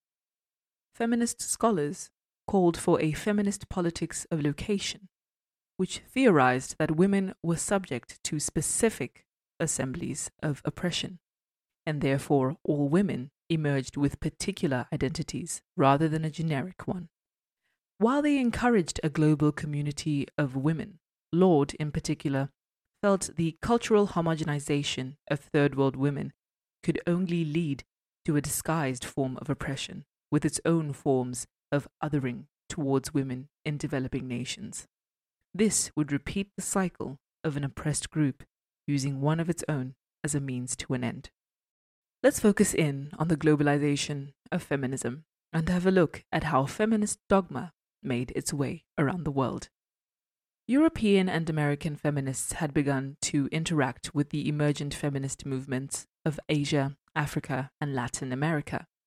As this happened, the women in developed countries were often horrified to discover that women in some countries were required to wear veils in public or to endure forced marriage, female infanticide, widow burning, or female genital cutting, FGC. Many Western feminists quickly assumed themselves to be saviors of third world women without realizing that their perceptions of and solutions to social problems were often at odds with the real lives and concerns of women in these regions. In many parts of Africa, the status of women had only begun to erode significantly with the arrival of European colonialism. In those regions at that time, the notion that the patriarchy was the chief problem was absurd because European imperialism was a greater culprit. The conflicts between women in developed and developing nations played out most vividly at international conferences throughout the 80s and 90s. At a UN conference in 1980, women from less developed nations complained that the veil and FGC had been chosen as conference priorities without consulting the women most concerned. It seemed that their counterparts in the West were just not listening to them. In 1994, women from the Third World protested outside a conference on population and development because they believed the agenda had been hijacked by Europeans and Americans. The protesters had expected to talk about ways that underdevelopment was holding women back. Instead, conference organizers chose to focus on contraception and abortion. Aziza Al Hibri is a law professor and scholar of Muslim women's rights. She is quoted as saying, Third world women noted that they could not very well worry about other matters when their children were dying from thirst, hunger, or war. The conference instead centered around reducing the number of third world babies in order to preserve the Earth's resources, despite the fact that the first world consumes much of these resources. So, it's safe to say that feminism got a little more complicated following its global crusade. Cue the fourth wave. The late Kenyan Nobel Peace Laureate Wangari Maathai put it simply and well when she said, The higher you go, the fewer women there are. I think the most dangerous conception, especially for my generation, is that the feminist movement has been waged and we won and we are totally and completely equal. So you have young women who are being told you can do everything, you're completely equal, go for your dreams, and then when they get out into the real world and they face sexism and discrimination uh, blatantly, but oftentimes not blatantly, they think that something is wrong with them instead of something still being wrong with the world. I don't remember what this particular argument was about. But I remember that as I argued and argued, Okoloma looked at me and said, You know, you're a feminist. It was not a compliment. I could tell from his tone, the same tone that you would use to say something like, You're a supporter of terrorism. He told me that people were saying that my novel was feminist, and his advice to me, and he was shaking his head sadly as he spoke, was that I should never call myself a feminist because feminists are women who are unhappy because they cannot find husbands. so I decided to call myself a happy feminist. For me, personally, feminism is hearing your pain and your struggle in another woman's voice and suddenly realizing there's nothing wrong with you and there's nothing wrong with her, but there's something wrong with the world that's trying to make you think that there is, and together you're better equipped to fight it. A Nigerian acquaintance once asked me if I was worried that men would be intimidated by me. I was not worried at all. In fact, it had not occurred to me to be worried because a man who would be intimidated by me is exactly the kind of man I would have no interest in.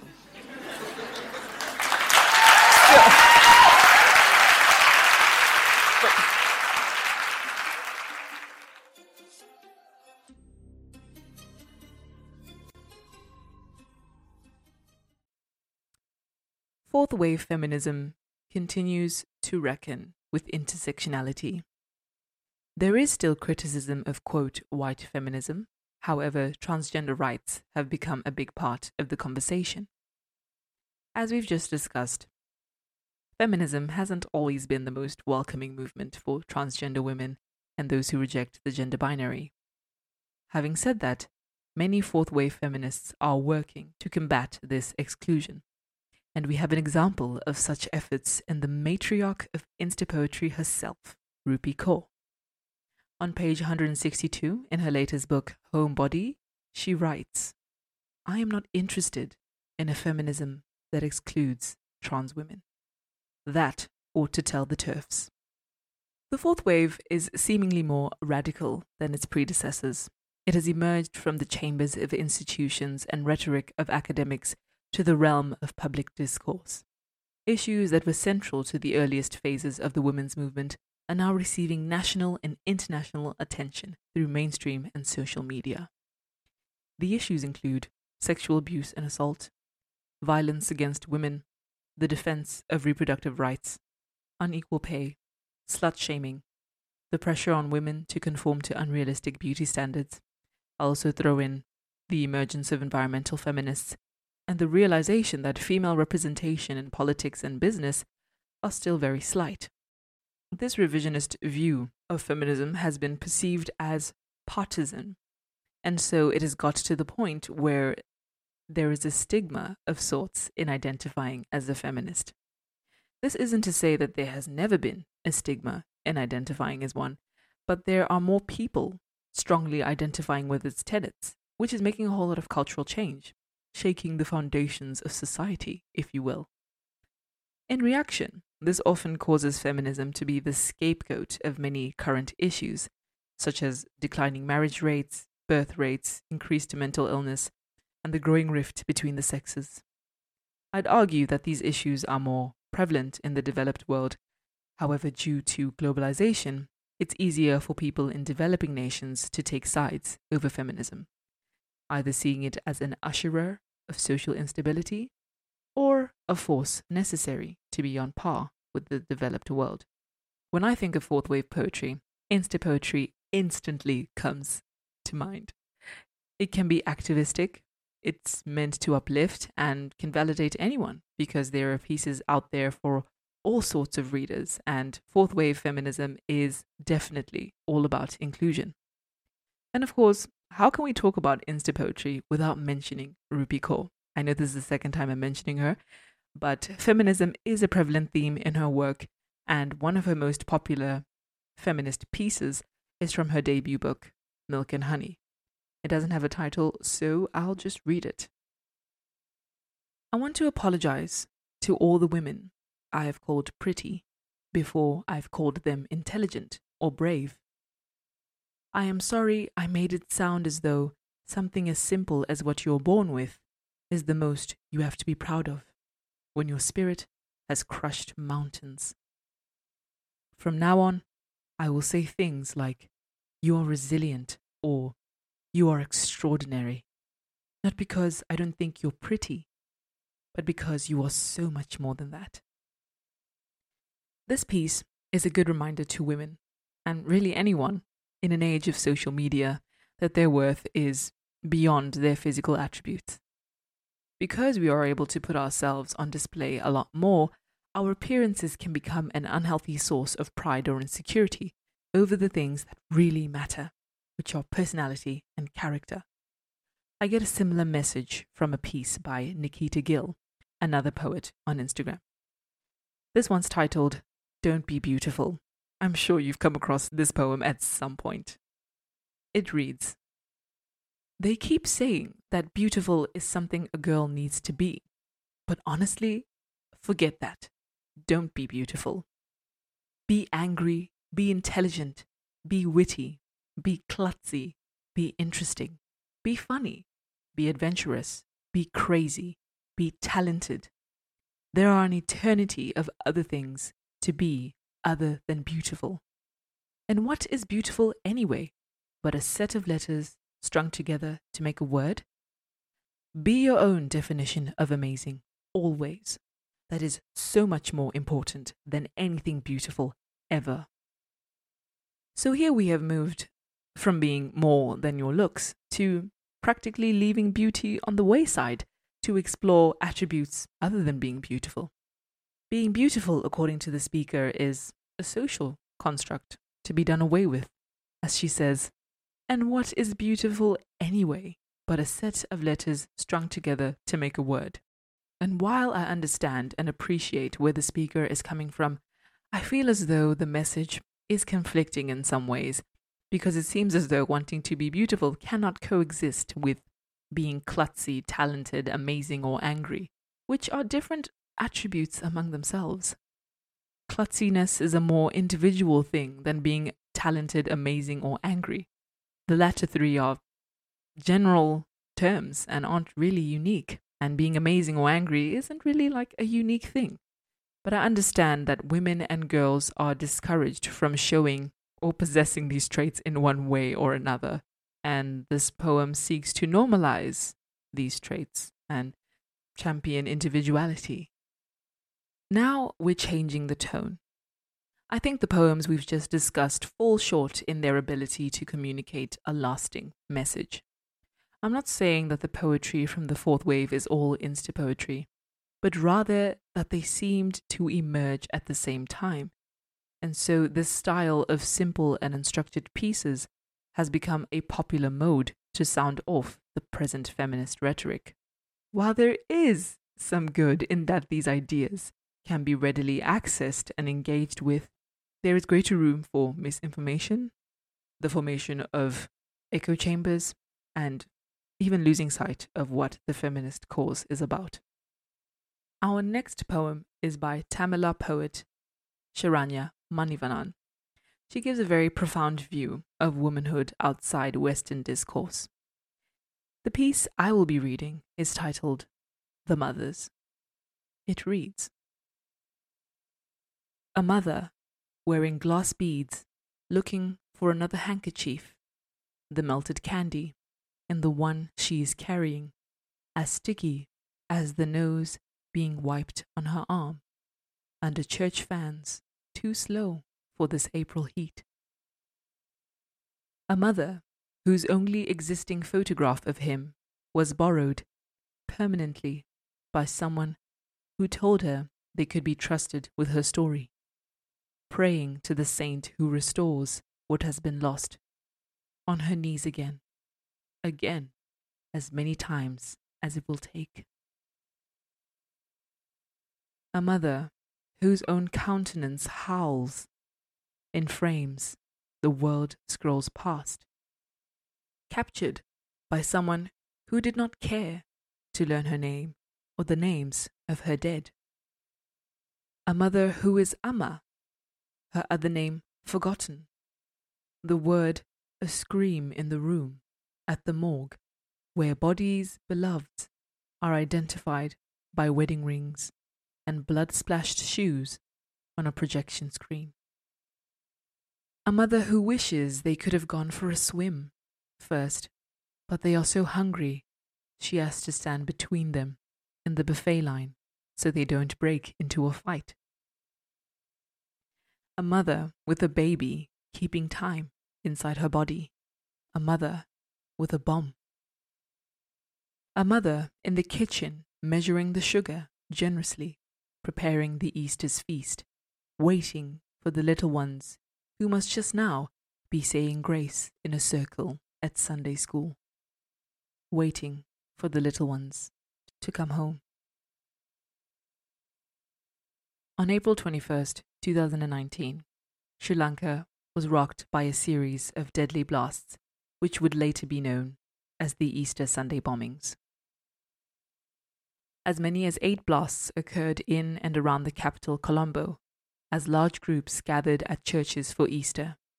St. Anthony's Shrine, St. Sebastian's Church, and Zion Church, as well as three luxury hotels in the commercial capital, were targeted in a series of coordinated Islamic terrorist suicide bombings.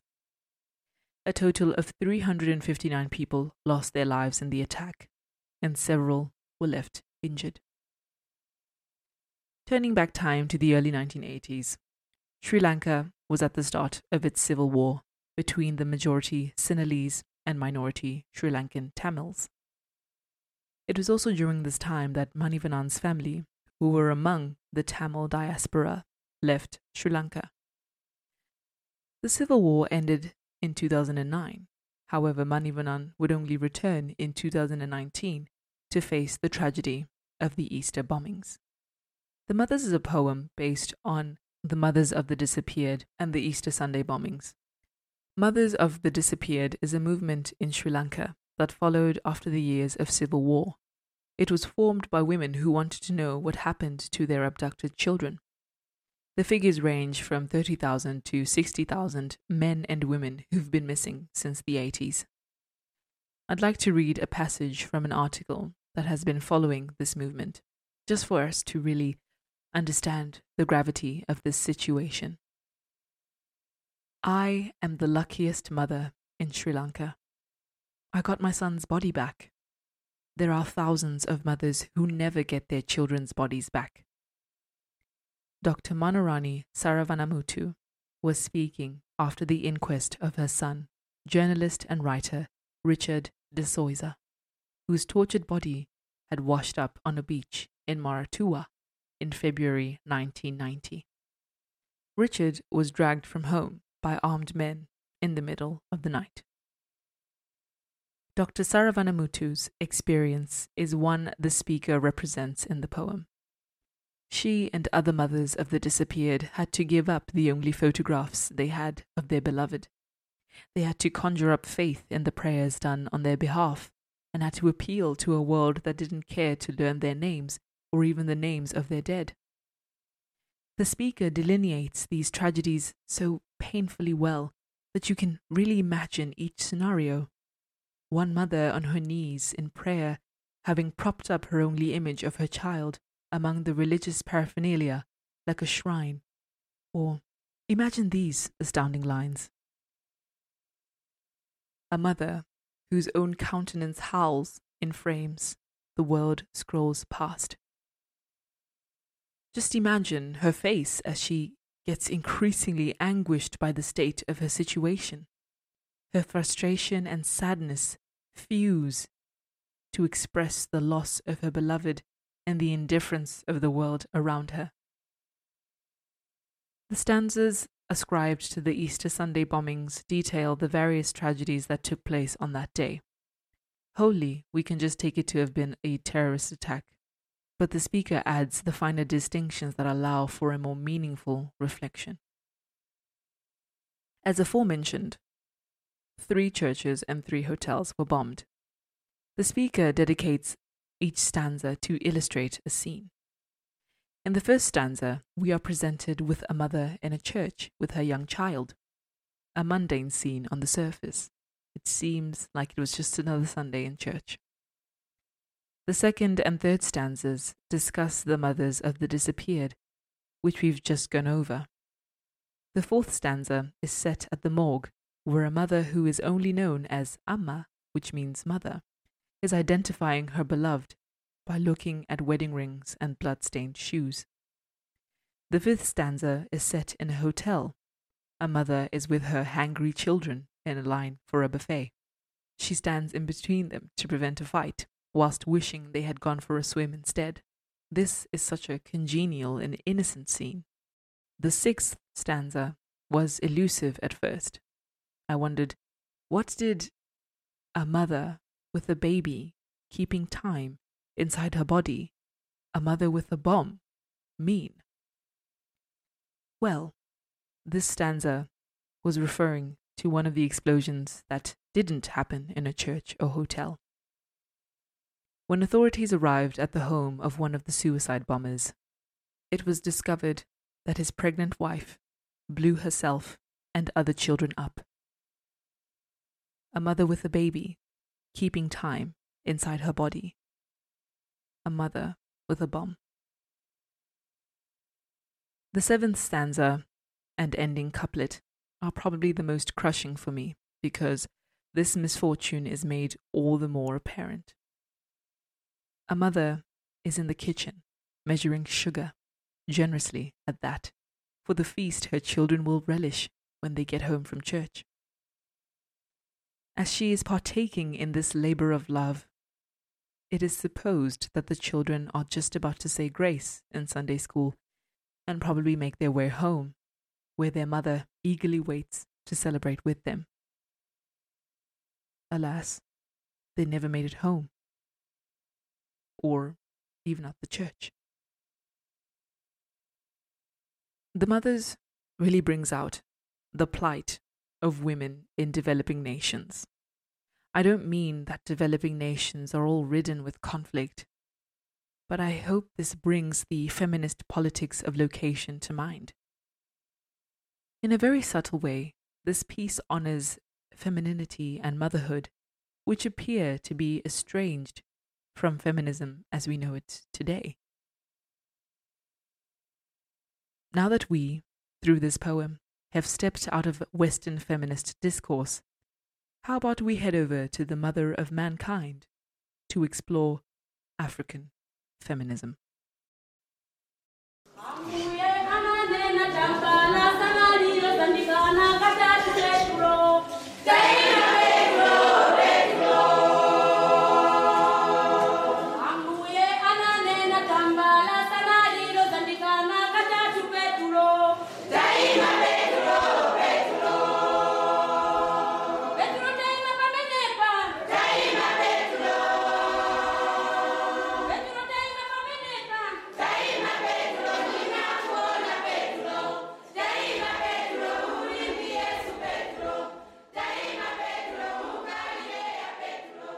Our own shadows disappear as the feet of thousands by tens of thousands pound the fallow land into new dust that rising like a marvelous pollen will be fertile. Even as the first woman, whispering imagination to the trees around her, made for righteous fruit. From such deliberate defense of life, as no other still will claim inferior to any other safety in the world. The whispers, too, they intimate to the inmost ear of every spirit now aroused, they carousing in ferocious affirmation of all peaceable and loving amplitude, sound a certainly unbounded heat from a baptismal smoke where, yes, there will be fire. And the babies cease alarm as mothers raising arms and heart high as the stars so far unseen, nevertheless hurl into the universe a moving force irreversible as light years traveling to the open eye. And who will join this standing up? And the ones who stood without sweet company will sing and sing back into the mountains, and if necessary, even under the sea. We are the ones we have been waiting for. That was Lebogang Mashile, a South African poet who beautifully recited a piece by Jamaican American poet June Jordan it is titled Poem for South African Women. Jordan wrote extensively on issues of gender and race and is noted for her use of Black English as a way to teach others about Black culture and to distinguish it as its own language. This particular poem was written to commemorate the 20,000 South African women who had a march at the Union Buildings in Pretoria on the 9th of August 1956. This day is celebrated as National Women's Day in the country. The demonstration was against the introduction of apartheid pass laws that forced black women to carry passes and permits. The protest was also for the presentation of a petition to the then Prime Minister J.G. Strijdom. The turnout was one of the largest for its time, and part of what made it so significant and successful is expressed in the following quote Many of the African women wore traditional dress. Others wore Congress colors, green, black, and gold. Indian women were clothed in white saris. Many women had babies on their backs, and some domestic workers brought their white employers' children along with them. Throughout the demonstration, the huge crowd displayed a discipline and dignity that was deeply impressive. Yet, the Prime Minister or any of his staff did not make an effort to see the women. Surpassing that incivility is the fact that these women proved that the stereotype of women as politically inept, immature, and tied to the home was outdated and totally inaccurate. This introduces our probe into African feminism. African feminism is feminism innovated by African women attuned to the African continent. It has been suggested that African feminism became necessary partly due to white Western feminism's exclusion of the experiences of black women and continental African women. White Western feminism has a history of not taking into account the particular issues black women face at the intersection of both their blackness and womanhood. Currently, white feminism often classifies African women as women of color, which groups and thereby neglects the African woman's historical track and specific experience. Of course, Africa consists of 54 countries, each with their own culture. Most African feminist thought originates from Egypt, Nigeria, Tanzania, Ethiopia, Ghana, Kenya, Senegal, and South Africa. As African feminism seeks to address a variety of cultural issues, it manifests in various strains, and I will define them briefly. First, we have motherism. Motherism, as described by Catherine Obianuju Acholonu, comprises motherhood, nature, and nurture. A motherist is someone who is committed to the survival and maintenance of Mother Earth, and someone who embraces the human struggle. In her book, Motherism, the Afrocentric Alternative to Feminism, Acholonu clarifies that a motherist can be a woman or a man. It is not selective of sex, because at the core of motherism is partnership, cooperation, tolerance, love, understanding, and patience. Next, we have femalism. This is a theory developed by Professor Chioma Opara, wherein she describes the female body as a site of patriarchal abuse and violence. In the context of the African continent, it is the bearer of European colonialism and exploitation. She likens the female body to Mother Nature and draws parallels between African nations mutilated by wars, poverty, and disease and the battered female body. Next, we have snail sense feminism. This theory is proposed by academic and poet Akachi Adimora Ezeigbo. Snail sense feminism encourages women to work slowly like a snake in her dealings with men in the tough patriarchal society. This implores women to learn what she calls survival strategies to overcome social impediments and hence live a good life. Interestingly, she has a lot to say about Nigeria's political landscape, especially the deviant behavior male politicians engage in. In a short satirical piece titled Brave Stab, she brings attention to the politicians' peculiar obsession with sex. It reads These men permanently stand for erection rather than election. The nation must call them to action. Sex scandal must cease. Next, we have Stiwanism. It was conceptualized by Omolara Ogundipe Leslie. The Stiwa in Stiwanism stands for Social Transformation, including Women in Africa. Ogundipe Leslie recognized that feminism was a contentious subject in African culture.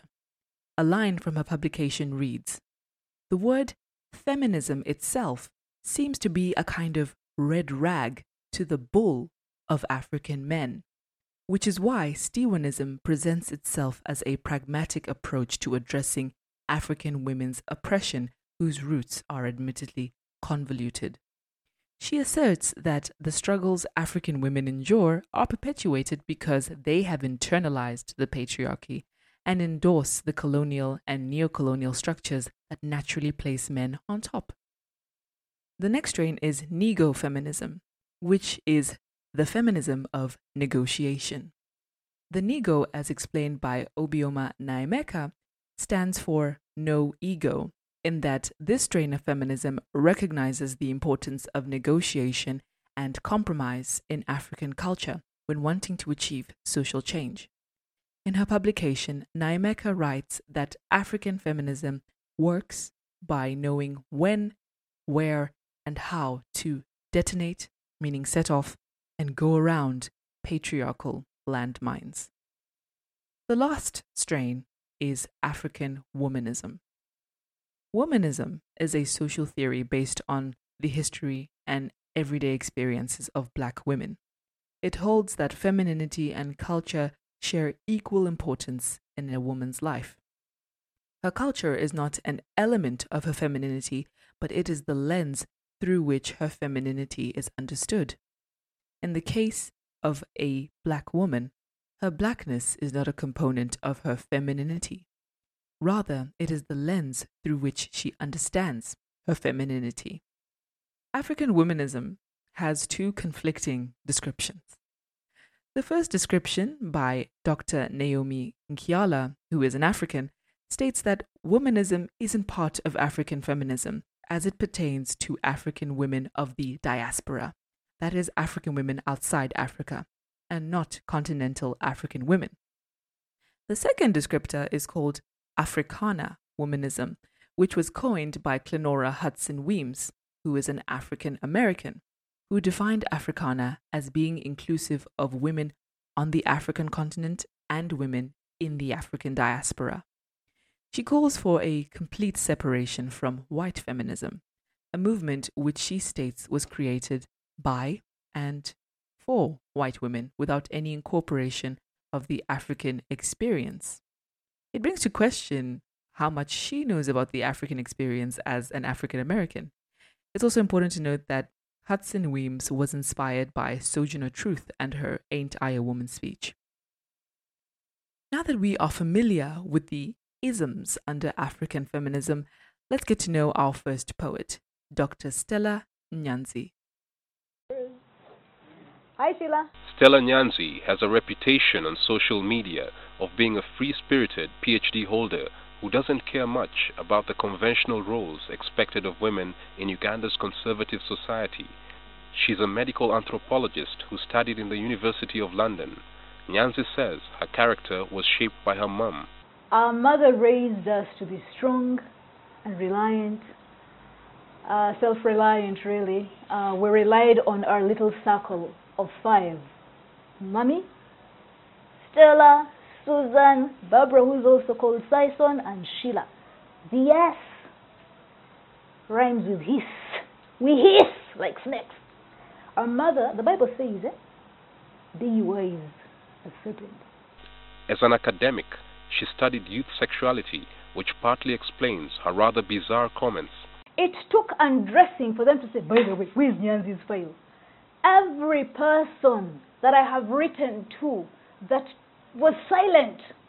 Hmm? I'd write, I'd write, I'd write, and then I became the criminal. I was criminalized for appealing for help. On Monday morning, the dispute between her and the executive director of the Makerere Institute of Social Research, Professor Mahmood Mamdani, over a new PhD program left many in shock when she undressed and uttered swear words. People ask what I smoke. I smoke inquiry. You know, I smoke questioning. I smoke pondering.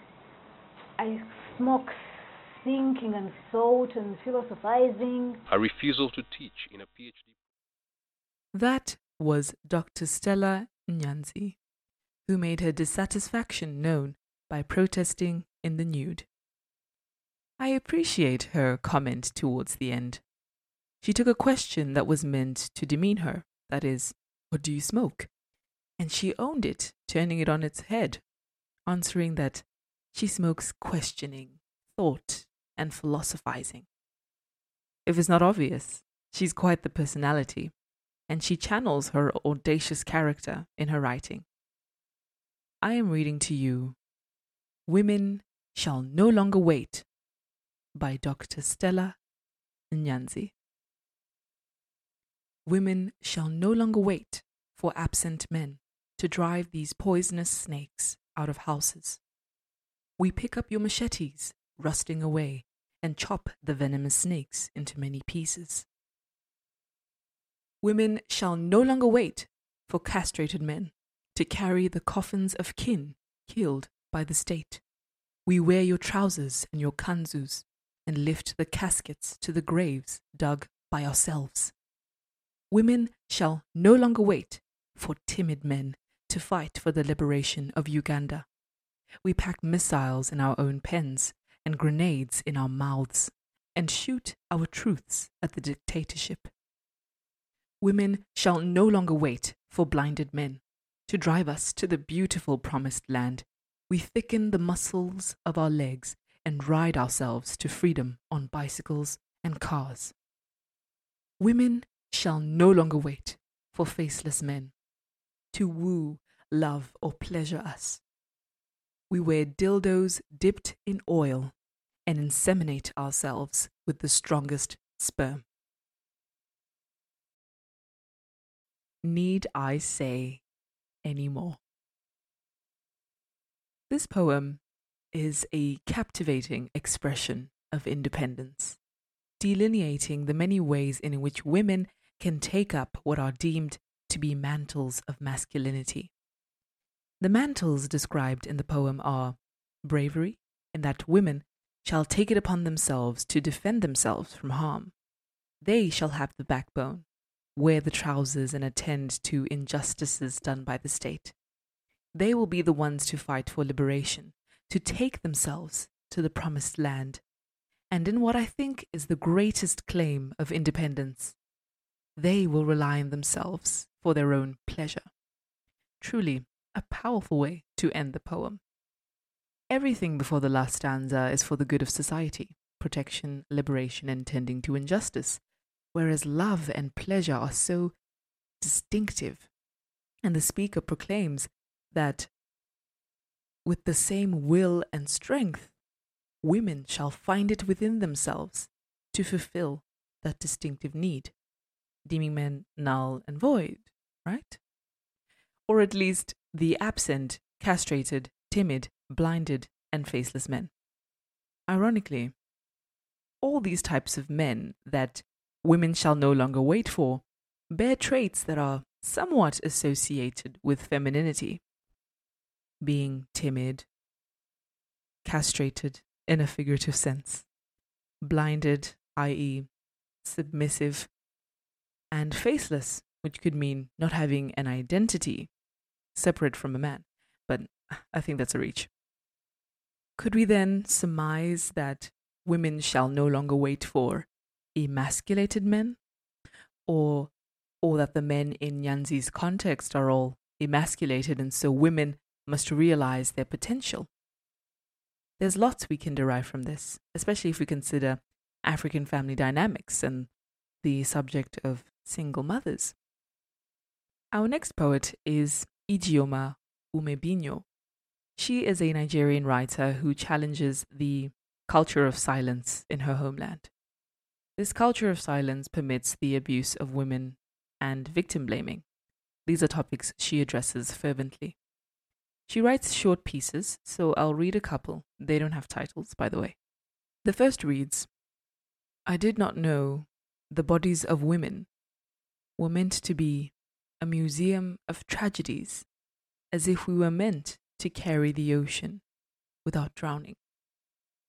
Before I talk about this, I want to warn that I will be talking about sexual assault, so please use the timestamps if you do not feel comfortable listening to this section. I think the Museum of Tragedies coincides with the alarming rates of child sexual assault. It is definitely a widespread issue. In Nigeria, almost 3 in 10 adults know someone who was sexually assaulted in their childhood. In South Africa, it is estimated that over 40% of women will be victims of sexual assault in their lifetime, and that only 1 in 9 of those assaults are reported. Victims go on with their lives laden with this tragedy, and because of the culture of silence, they are vulnerable to reoffense and mental harm, and their bodies exhibit the order of tragedy like a museum. Rarely is it one tragedy, instead, it is one tragedy that introduces a host of others, which is why I think the word museum emphasizes that these tragedies don't exist in isolation. The next poem reads I am woman enough to know you do not force womanhood out of girls, that you do not shame the bodies of girls, forcing them to carry themselves like an apology, to hold sorry on their lips. This poem touches on the ways in which patriarchy impacts women and girls.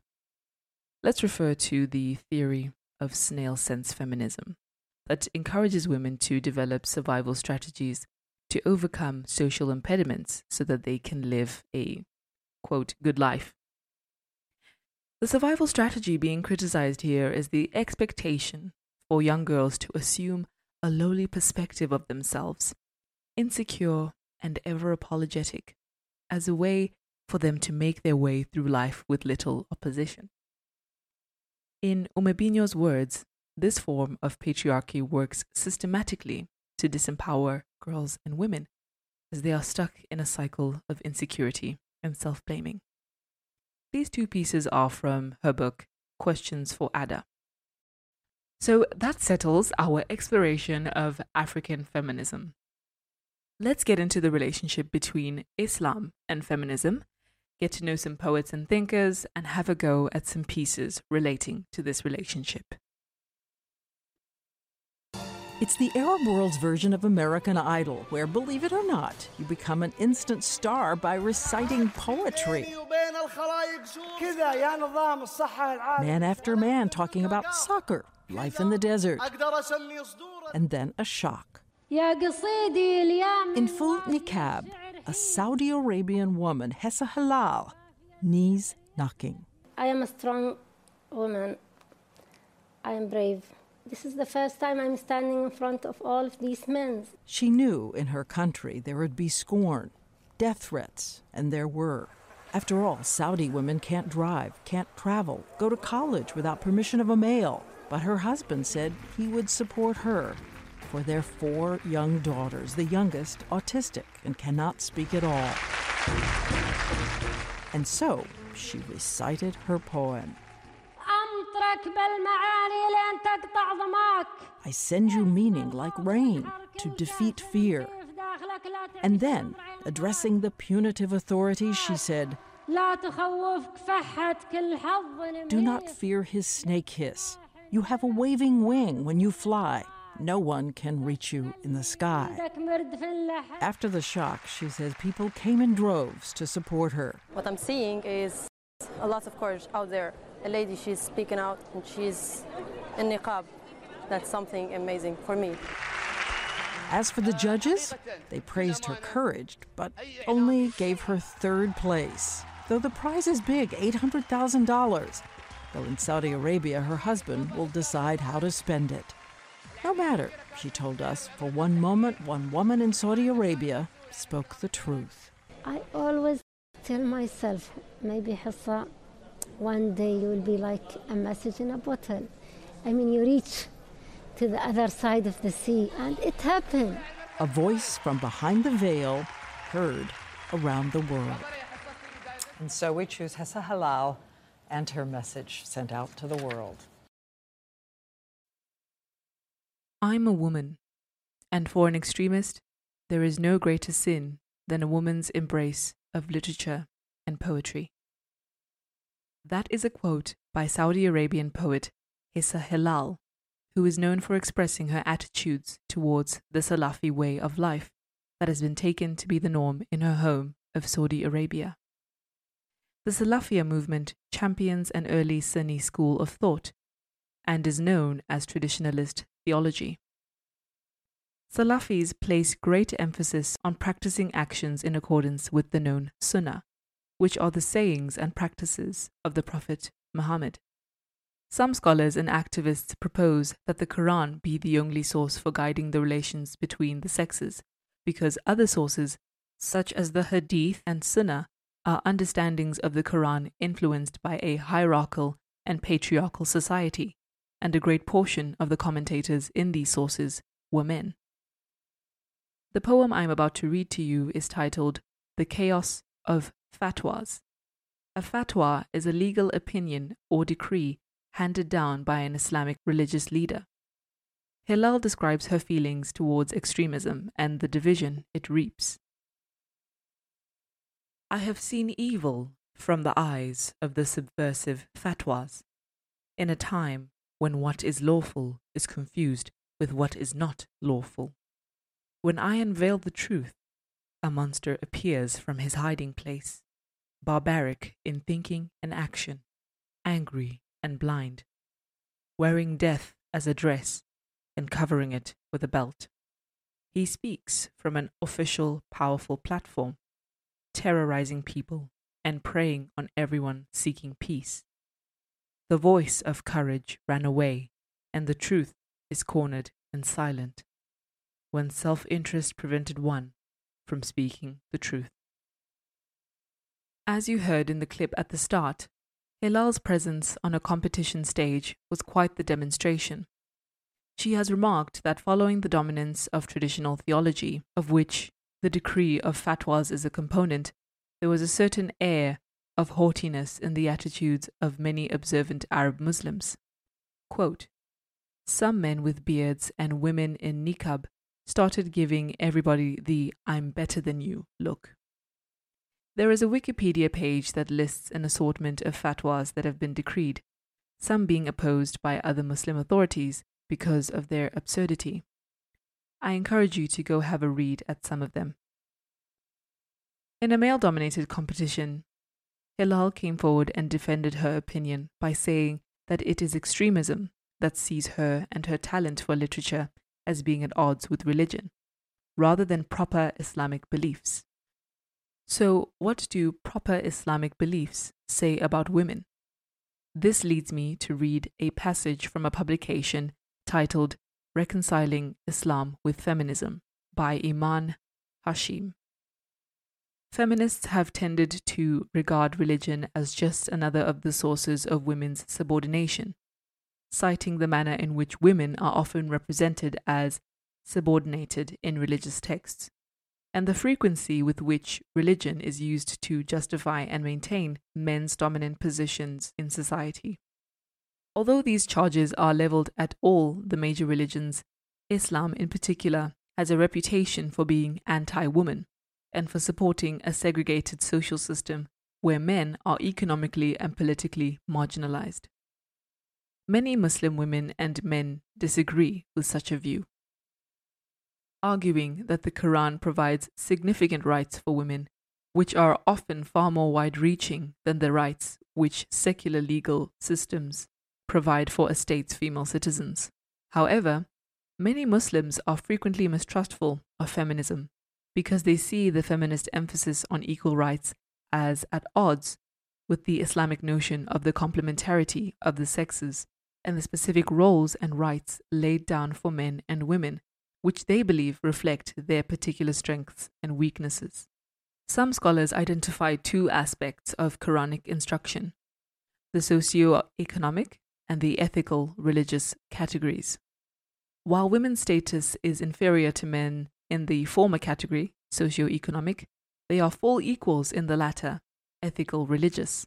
Muslim reformists argue that the difference between men and women in the socio-economic sphere belongs to the category of social relations, which are subject to change, whereas their moral and religious equality belongs to the category of religious duties towards God, which are immutable. The moral and religious equality of men and women represents the highest expression of the value of equality, and therefore constitutes the most important aspect of Islamic instruction.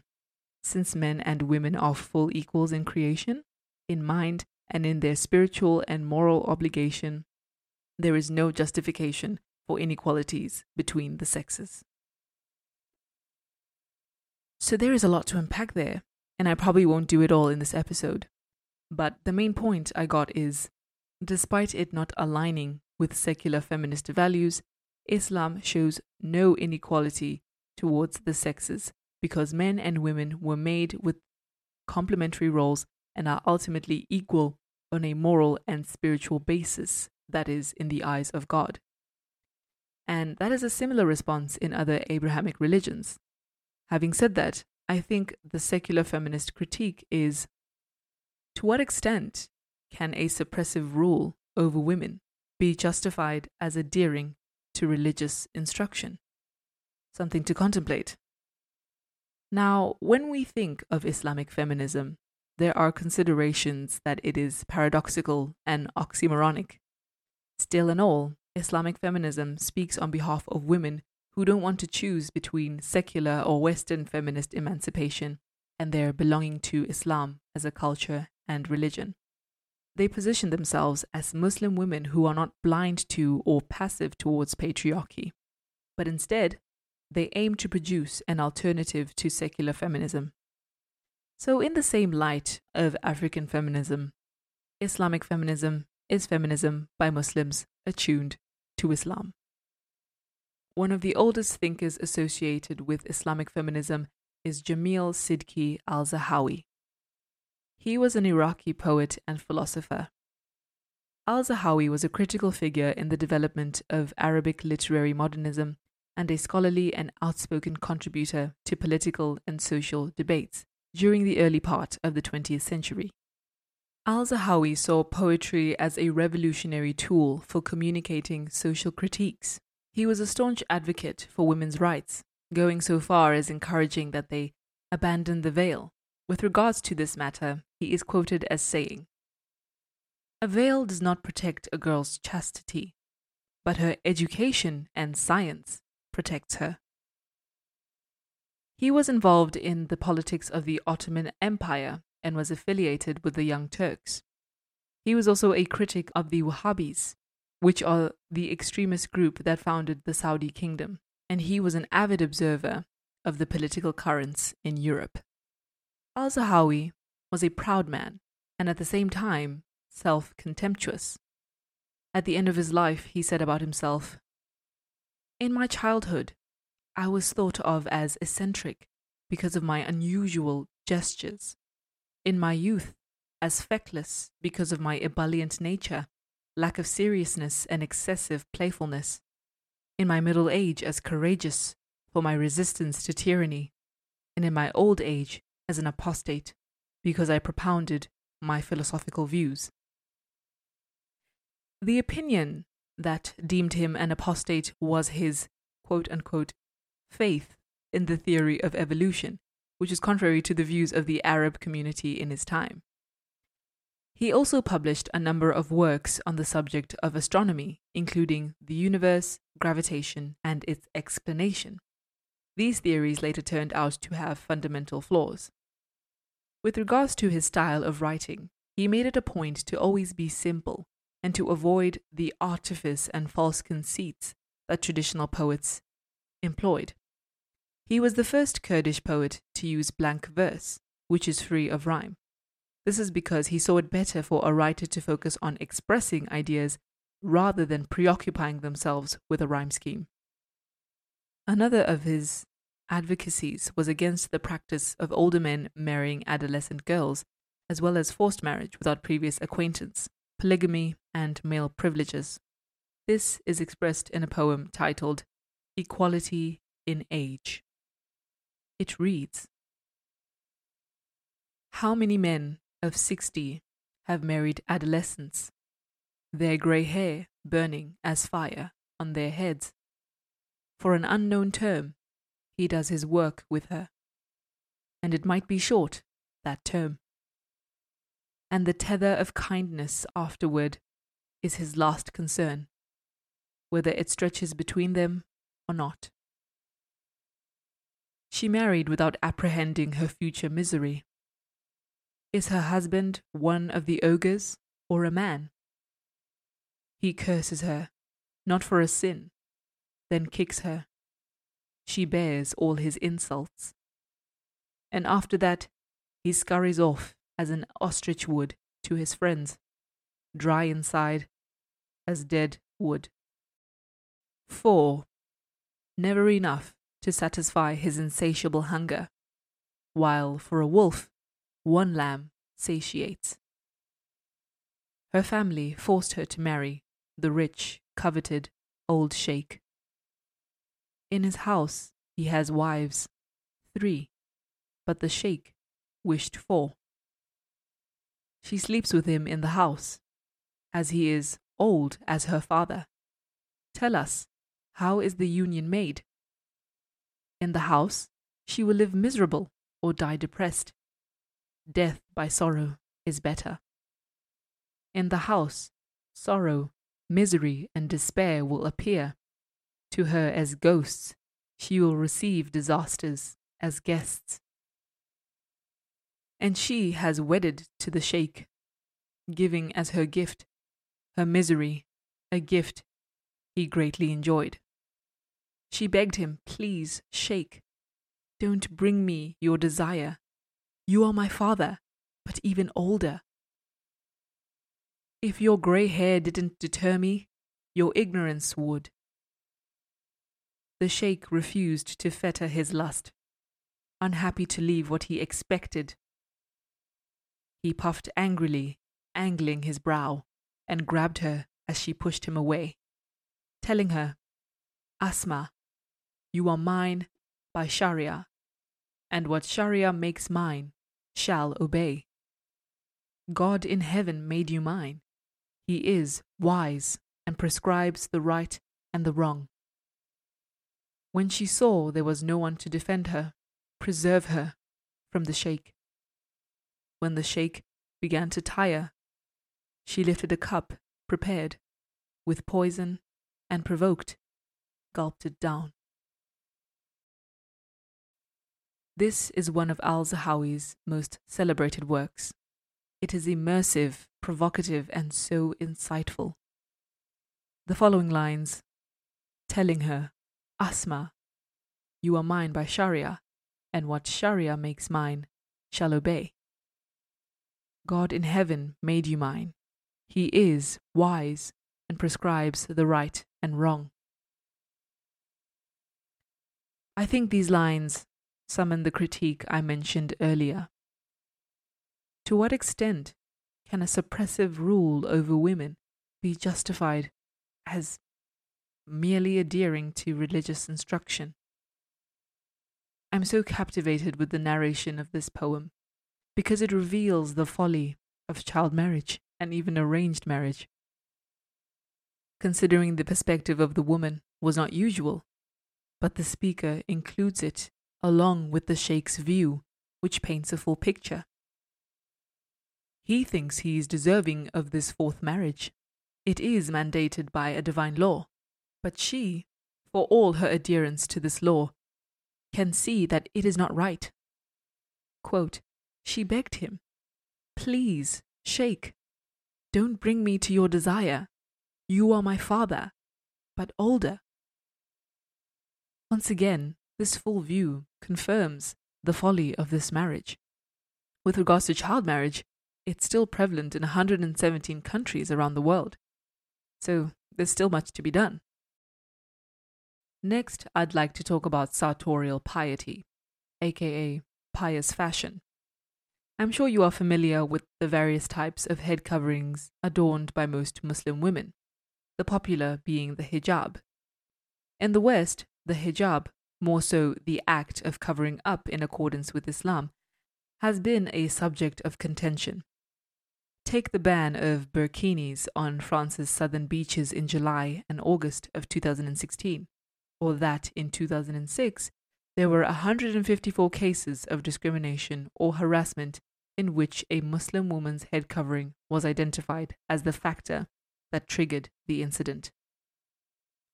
According to the American Civil Liberties Union, Muslim women have been denied the right to wear a headscarf while working as police officers and in other occupations. They have also been fired for refusing to remove their headscarves. At schools, Muslim girls who wear headscarves or whose mothers wear headscarves have been harassed or assaulted. Students have also been denied the right to wear a hijab to school. One popular reason for this conflict is the notion that Islam is in conflict with Western values. That is an intricate subject on its own, but not a justification for discrimination. The following poem by a Muslim woman living in the West sounds off the frustrations women like her bear, being a woman of color and adhering to a minority religion and culture. She also brings the hijab to our attention.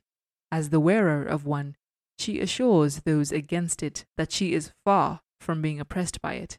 But you want to know who's really oppressing her? Well, that will follow in the poem. This is Ode to the West by Fatima Lezaik. I am a woman of color, although my skin is as white as yours. I make my own decisions, and I'm sick of your terror wars. I am a woman who gets stared at daily. All eyes are always on me. I can't seem to walk freely in your country of liberty. I was raised to make my own decisions no man tells me what to do. So listen, O West, I have some things to say to you. I am a woman of faith. Please tell me what is wrong with that. What's wrong with having something to believe in? Please tell me. Let's sit and have a chat. I am a woman of rich history and culture, a woman of the Arabian Nights and Mediterranean Sea. If you hate it here so badly, you say, then go back to your own country. Go back to your land, the one we keep invading, the one we peacefully visited, to lend our friendly hand. Go back to your land, the one we drained from oil, gold, and jewels, the one we bomb daily and make sure the world never sees the news. Go back to your country, the one we left completely broken, the one we came to set free. But instead, we left dead bodies as token. I can go on and on, but leave that for another day. Now I'm here because I'm sick of you judging me for dressing in a certain way. I am sick of your rumors and ugly misconceptions. I am sick of your disgusted stares. Yes, I can see it in your reflections. I am sick of you telling me how I should dress and how I should look. Oh, wait, I'm confused. Aren't you the one that claims women are free? Oh, dear West, excuse me for thinking this also applied to me. My body, my choice. Isn't that what you say? So why is it you get angry when I dress in a certain way? My body, my choice. Isn't that what people hear? So why is it when I choose to cover my body and my hair, you get uncomfortable and always stare? My body, my choice. Isn't that supposed to be true? So why do you keep banning my burkini and want me to strip down to look like you? Are you afraid because I am different? Is this what it's all about? Are you intimidated by my restraint, my decision to cover and keep my body to myself? Is this what it's all about? Are you afraid of what women could do if they can't be controlled by people like you? Are you that threatened by a woman who covers her hair? Are you so insecure, so afraid of what I wear? Is this why you keep spreading false information? Why you tell the world I am oppressed and need liberation?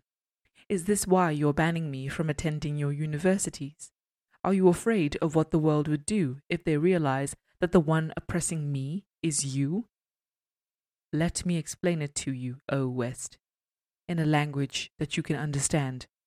Hopefully, you won't be afraid anymore and won't see my veil as a crime so grand. That piece of clothing on my head, it's called a hijab. It covers my hair, not my brain. It's part of who I am and has nothing to do with you. No one forced me to wear it. No one forced me to cover. My father treats me like a princess, and I am so spoiled by my brothers. Oh, and as for my husband, no, he doesn't treat me like a slave. He loves me so dearly, it encourages me to be strong and brave. He treats me like his equal and doesn't think of me as less. But guess what, O West? He doesn't ask to split the bill in two. I guess this is one of the many differences between me and you. I am a woman of color, with hopes and dreams like you. A woman who struggles daily to get equal job opportunities. I am a woman of color who is also a proud woman of faith. I am a woman, a human being, who happens to be born in a different part of the world than you. So can you try, O West, for just a moment, to switch places between me and you? Can you try to understand where I come from? Try to walk a day in my shoes.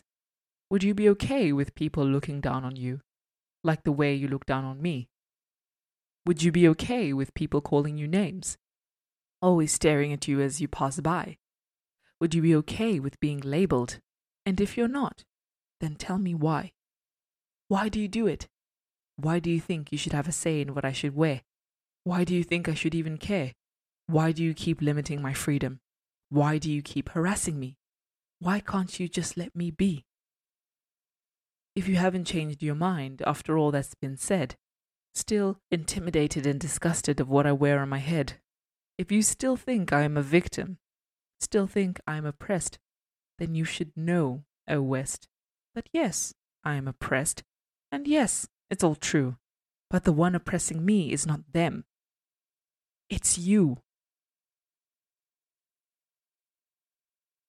What a way to end.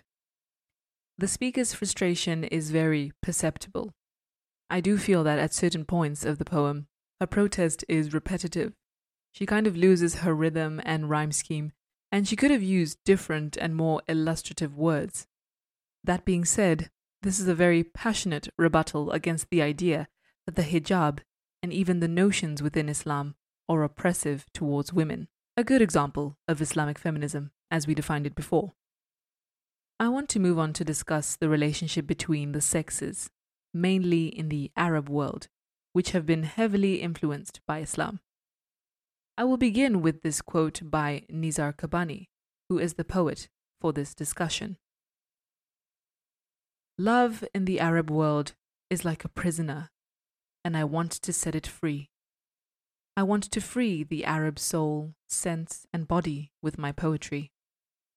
The relationships between men and women in our society are not healthy. Nizar Qabbani was born in Damascus in 1923. His father was a businessman and Syrian nationalist who was frequently arrested because of his anti French activities. Qabbani took after his father in that he was very political. In 1954, one of his most famous poems, titled Bread, Hashish, and the Moon, was a scathing attack on backwardness in the Arab world. He wrote about the lack of human rights, the abundant corruption, and the low status of women in Arab society. The poem was so controversial that it was debated in the Syrian parliament, with some delegators contending that legal action had to be taken against him. Despite him expressing much despair in his writing, Qabbani's poetry is also romantic and elegant and accessible to the average reader. Here is a poem that is on the more romantic side of his writing. It is titled Love Compared. It reads I do not resemble your other lovers, my lady. Should another give you a cloud, I give you rain. Should he give you a lantern, I will give you the moon. Should he give you a branch, I will give you the trees. And if another gives you a ship, I shall give you the journey. That was a nice read. Now, let's talk about his advocacy for women's rights. Qabbani wrote poetry with respectful reference to women and their point of view. When he was a teenager, his family tried to force his sister to marry someone she did not love. As a consequence, she took her own life, which may explain why Qabbani became such a strong advocate for women's emancipation. The poem to follow is titled I Have No Power, and it has been suggested that the subject of the poem, who is a woman, was inspired by veteran actress Sophia Loren. She often starred in films as a sexually emancipated persona and was prominent around the time the poem was written. Alternatively, it could be argued that he was exploring the contradictions in his society. I'll leave you to decipher. Here is I Have No Power by Nizar Qabbani. I have no power to change you or explain your ways. Never believe a man can change a woman. Those men are pretenders who think that they created woman from one of their ribs. Woman does not emerge from a man's ribs, not ever. It's he who emerges from her womb. Like a fish rising from depths of water, and like streams that branch away from a river. It's he who circles the sun of her eyes and imagines he is fixed in place. I have no power to tame you, or domesticate you, or mitigate your first instincts. This task is impossible. I've tested my intelligence on you, also my dumbness. Nothing worked with you, neither guidance nor temptation. Stay primitive as you are. I have no power to break your habits. For thirty years you have been like this. For three hundred years, a storm trapping in a bottle.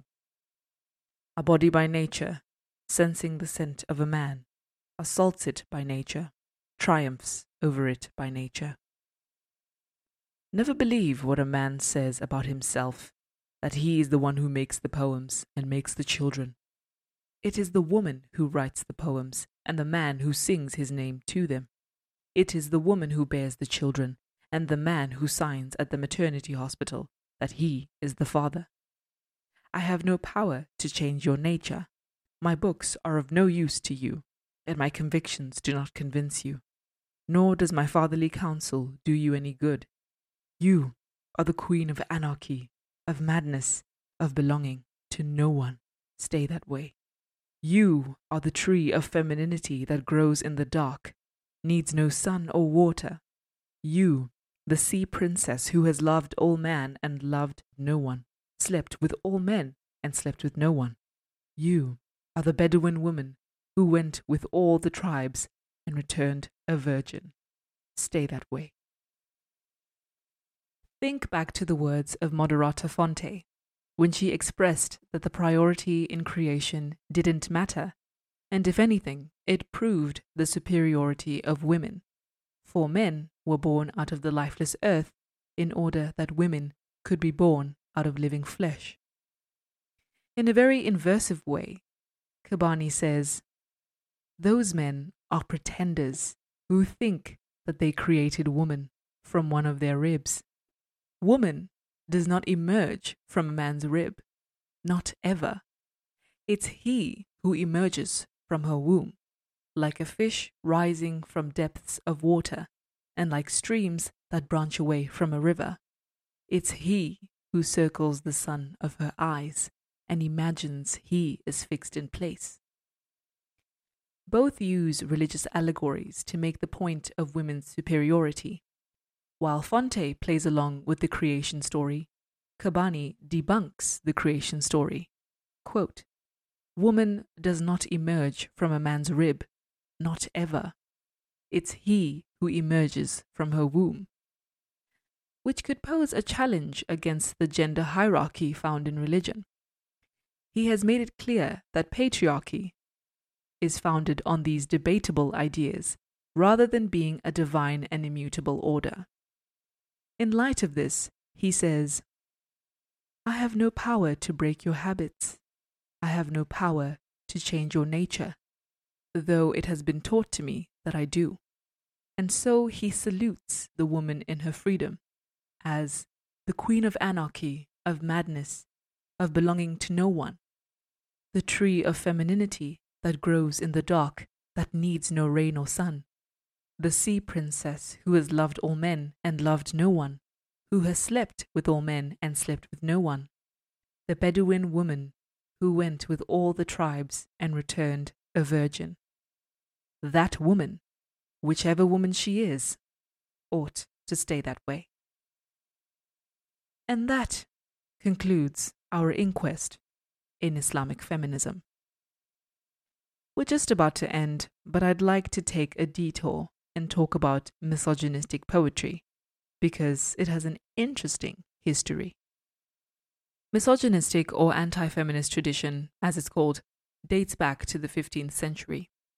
A notable and supposed contributor to this tradition was Geoffrey Chaucer, who is considered the father of English lit. Some hold the opinion that he was an early feminist, while promotion of sexual misconduct and assault can be picked from his work. He is considered to be an early feminist because of the characters in the Canterbury Tales, his best known work. There are three pilgrims who are women, who are given voice, which wasn't the norm, and the female narrator was given more elaborate character traits than the male narrators. Conversely, the Miller's Tale and the Reeve's Tale unfortunately depict women as enjoying or easily recovering from said misconduct and assault. Countering his problematic tales was our girl Christine de Pizan. Isn't it nice to see how everything is just aligning? So, before we get into our selected sonnet, let's get a bit more context. Writers of misogynistic satire would associate women with animals. The theological tradition, first espoused by early church fathers, contained teachings that claimed women to be closer to the body than men as Adam was created in God's image, rendering men more spiritual, while Eve was created from Adam's rib, rendering women more bodily. This thought generated the idea that women were more sexual than men and were thus slandered as sexually insatiable to a beastly and even feral degree. I am reading you Like the She Cats in January by an anonymous 15th century poet. Just like the she cats in January go about fleeing with rage, so too goes my lady, every man should know, down upon the houses seeking respite. And if she can't find one who can fill her bushel, she goes about driving storms and such big lips, and fire seems to come out of her cage, until her large inkwell is satisfied if by disgrace, she can't find any pen that will give her its ink, she melts away like newly fallen snow. She quickly finds a way into such a wide street. She thrusts your pustule until it needs to shoot out. She'll remain atop you. So many innuendos, right? I'm reading you a very small section of an analysis done by Fabian Alfie. The opening quatrain sets the tone for the entire sonnet. In the third verse, the poet portrays the sonnet as a warning by men for other men, a typical strategy of misogynistic writers. The poet uses insulting and exaggerated language and indicates sexual organs and activities in remarkably blunt terms. Blunt language was a defining characteristic of satire in the Middle Ages and the Renaissance. The term satire was etymologically derived from satyr, and since satyrs were nude, so too did satires use unadorned language. The linguistic simplicity of satires helped poets fulfill their roles in decrying unethical behaviors.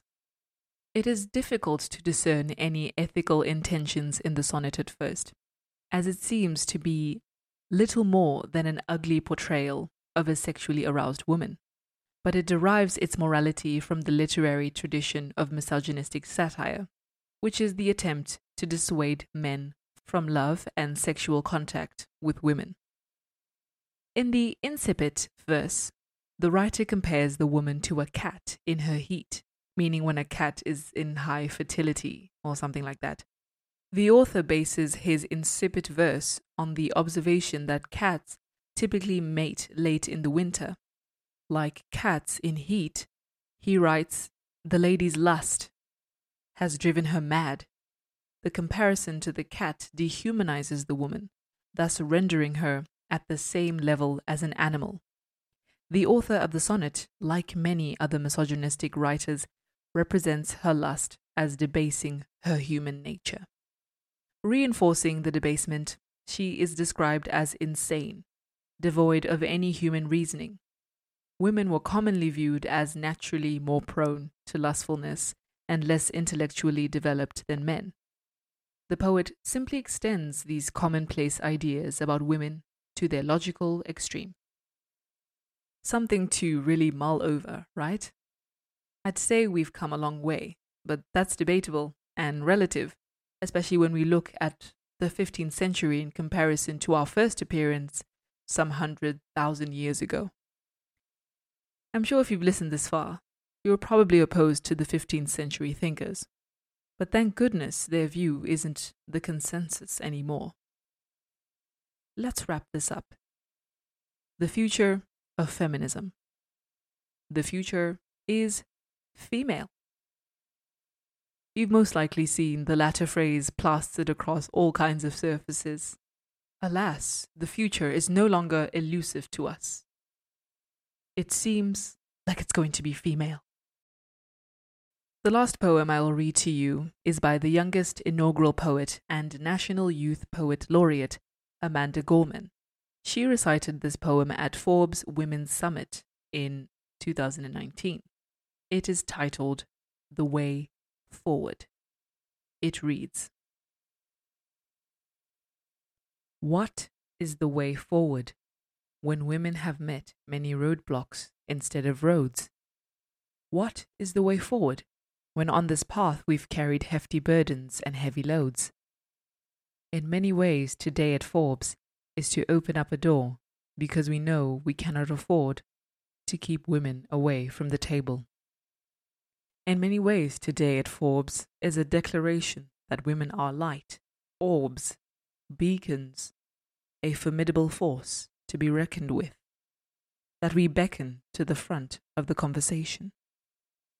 And though we are all here by invitation, we don't need an invitation to make change in our neighborhoods, our cities, our nations, to reclaim our time to make the climb to be the skinny poet at Forbes, dropping rhymes. We're devoted to doers and doings, women and what they're pursuing, in all the speeches, panels, and interviewing. There is a thunder of the movement that is brewing. We are not the sand, simply taking in the water of the sea it absorbs. We are the shore, we are the storm, the very form of change. Women are that great foray towards what the world's been waiting for. You see, the way forward isn't a road we take. The way forward is a road women make, not just at Forbes, but for all. Forged forth by a future that is female. We will not be slowed. Come, the loads, roadblocks, hills that may, we'll keep fulfilling this path until the world goes still to say, Where there's will, there's a woman, and when there's women, there is always a way. Thank you for listening. I appreciate you giving your time. If this is your first listen, I hope this was impressionable enough for you to join me again for another episode. If you're returning, your loyalty is unmatched and received with much gratitude. As always, my email is open for any further discussion on a topic, episode suggestions, and even submissions. What poem resonated with you in this episode? Which thinker do you agree or disagree with? I'd be happy to know. If you know someone who will enjoy this episode, I invite you to share it with them. Till next time.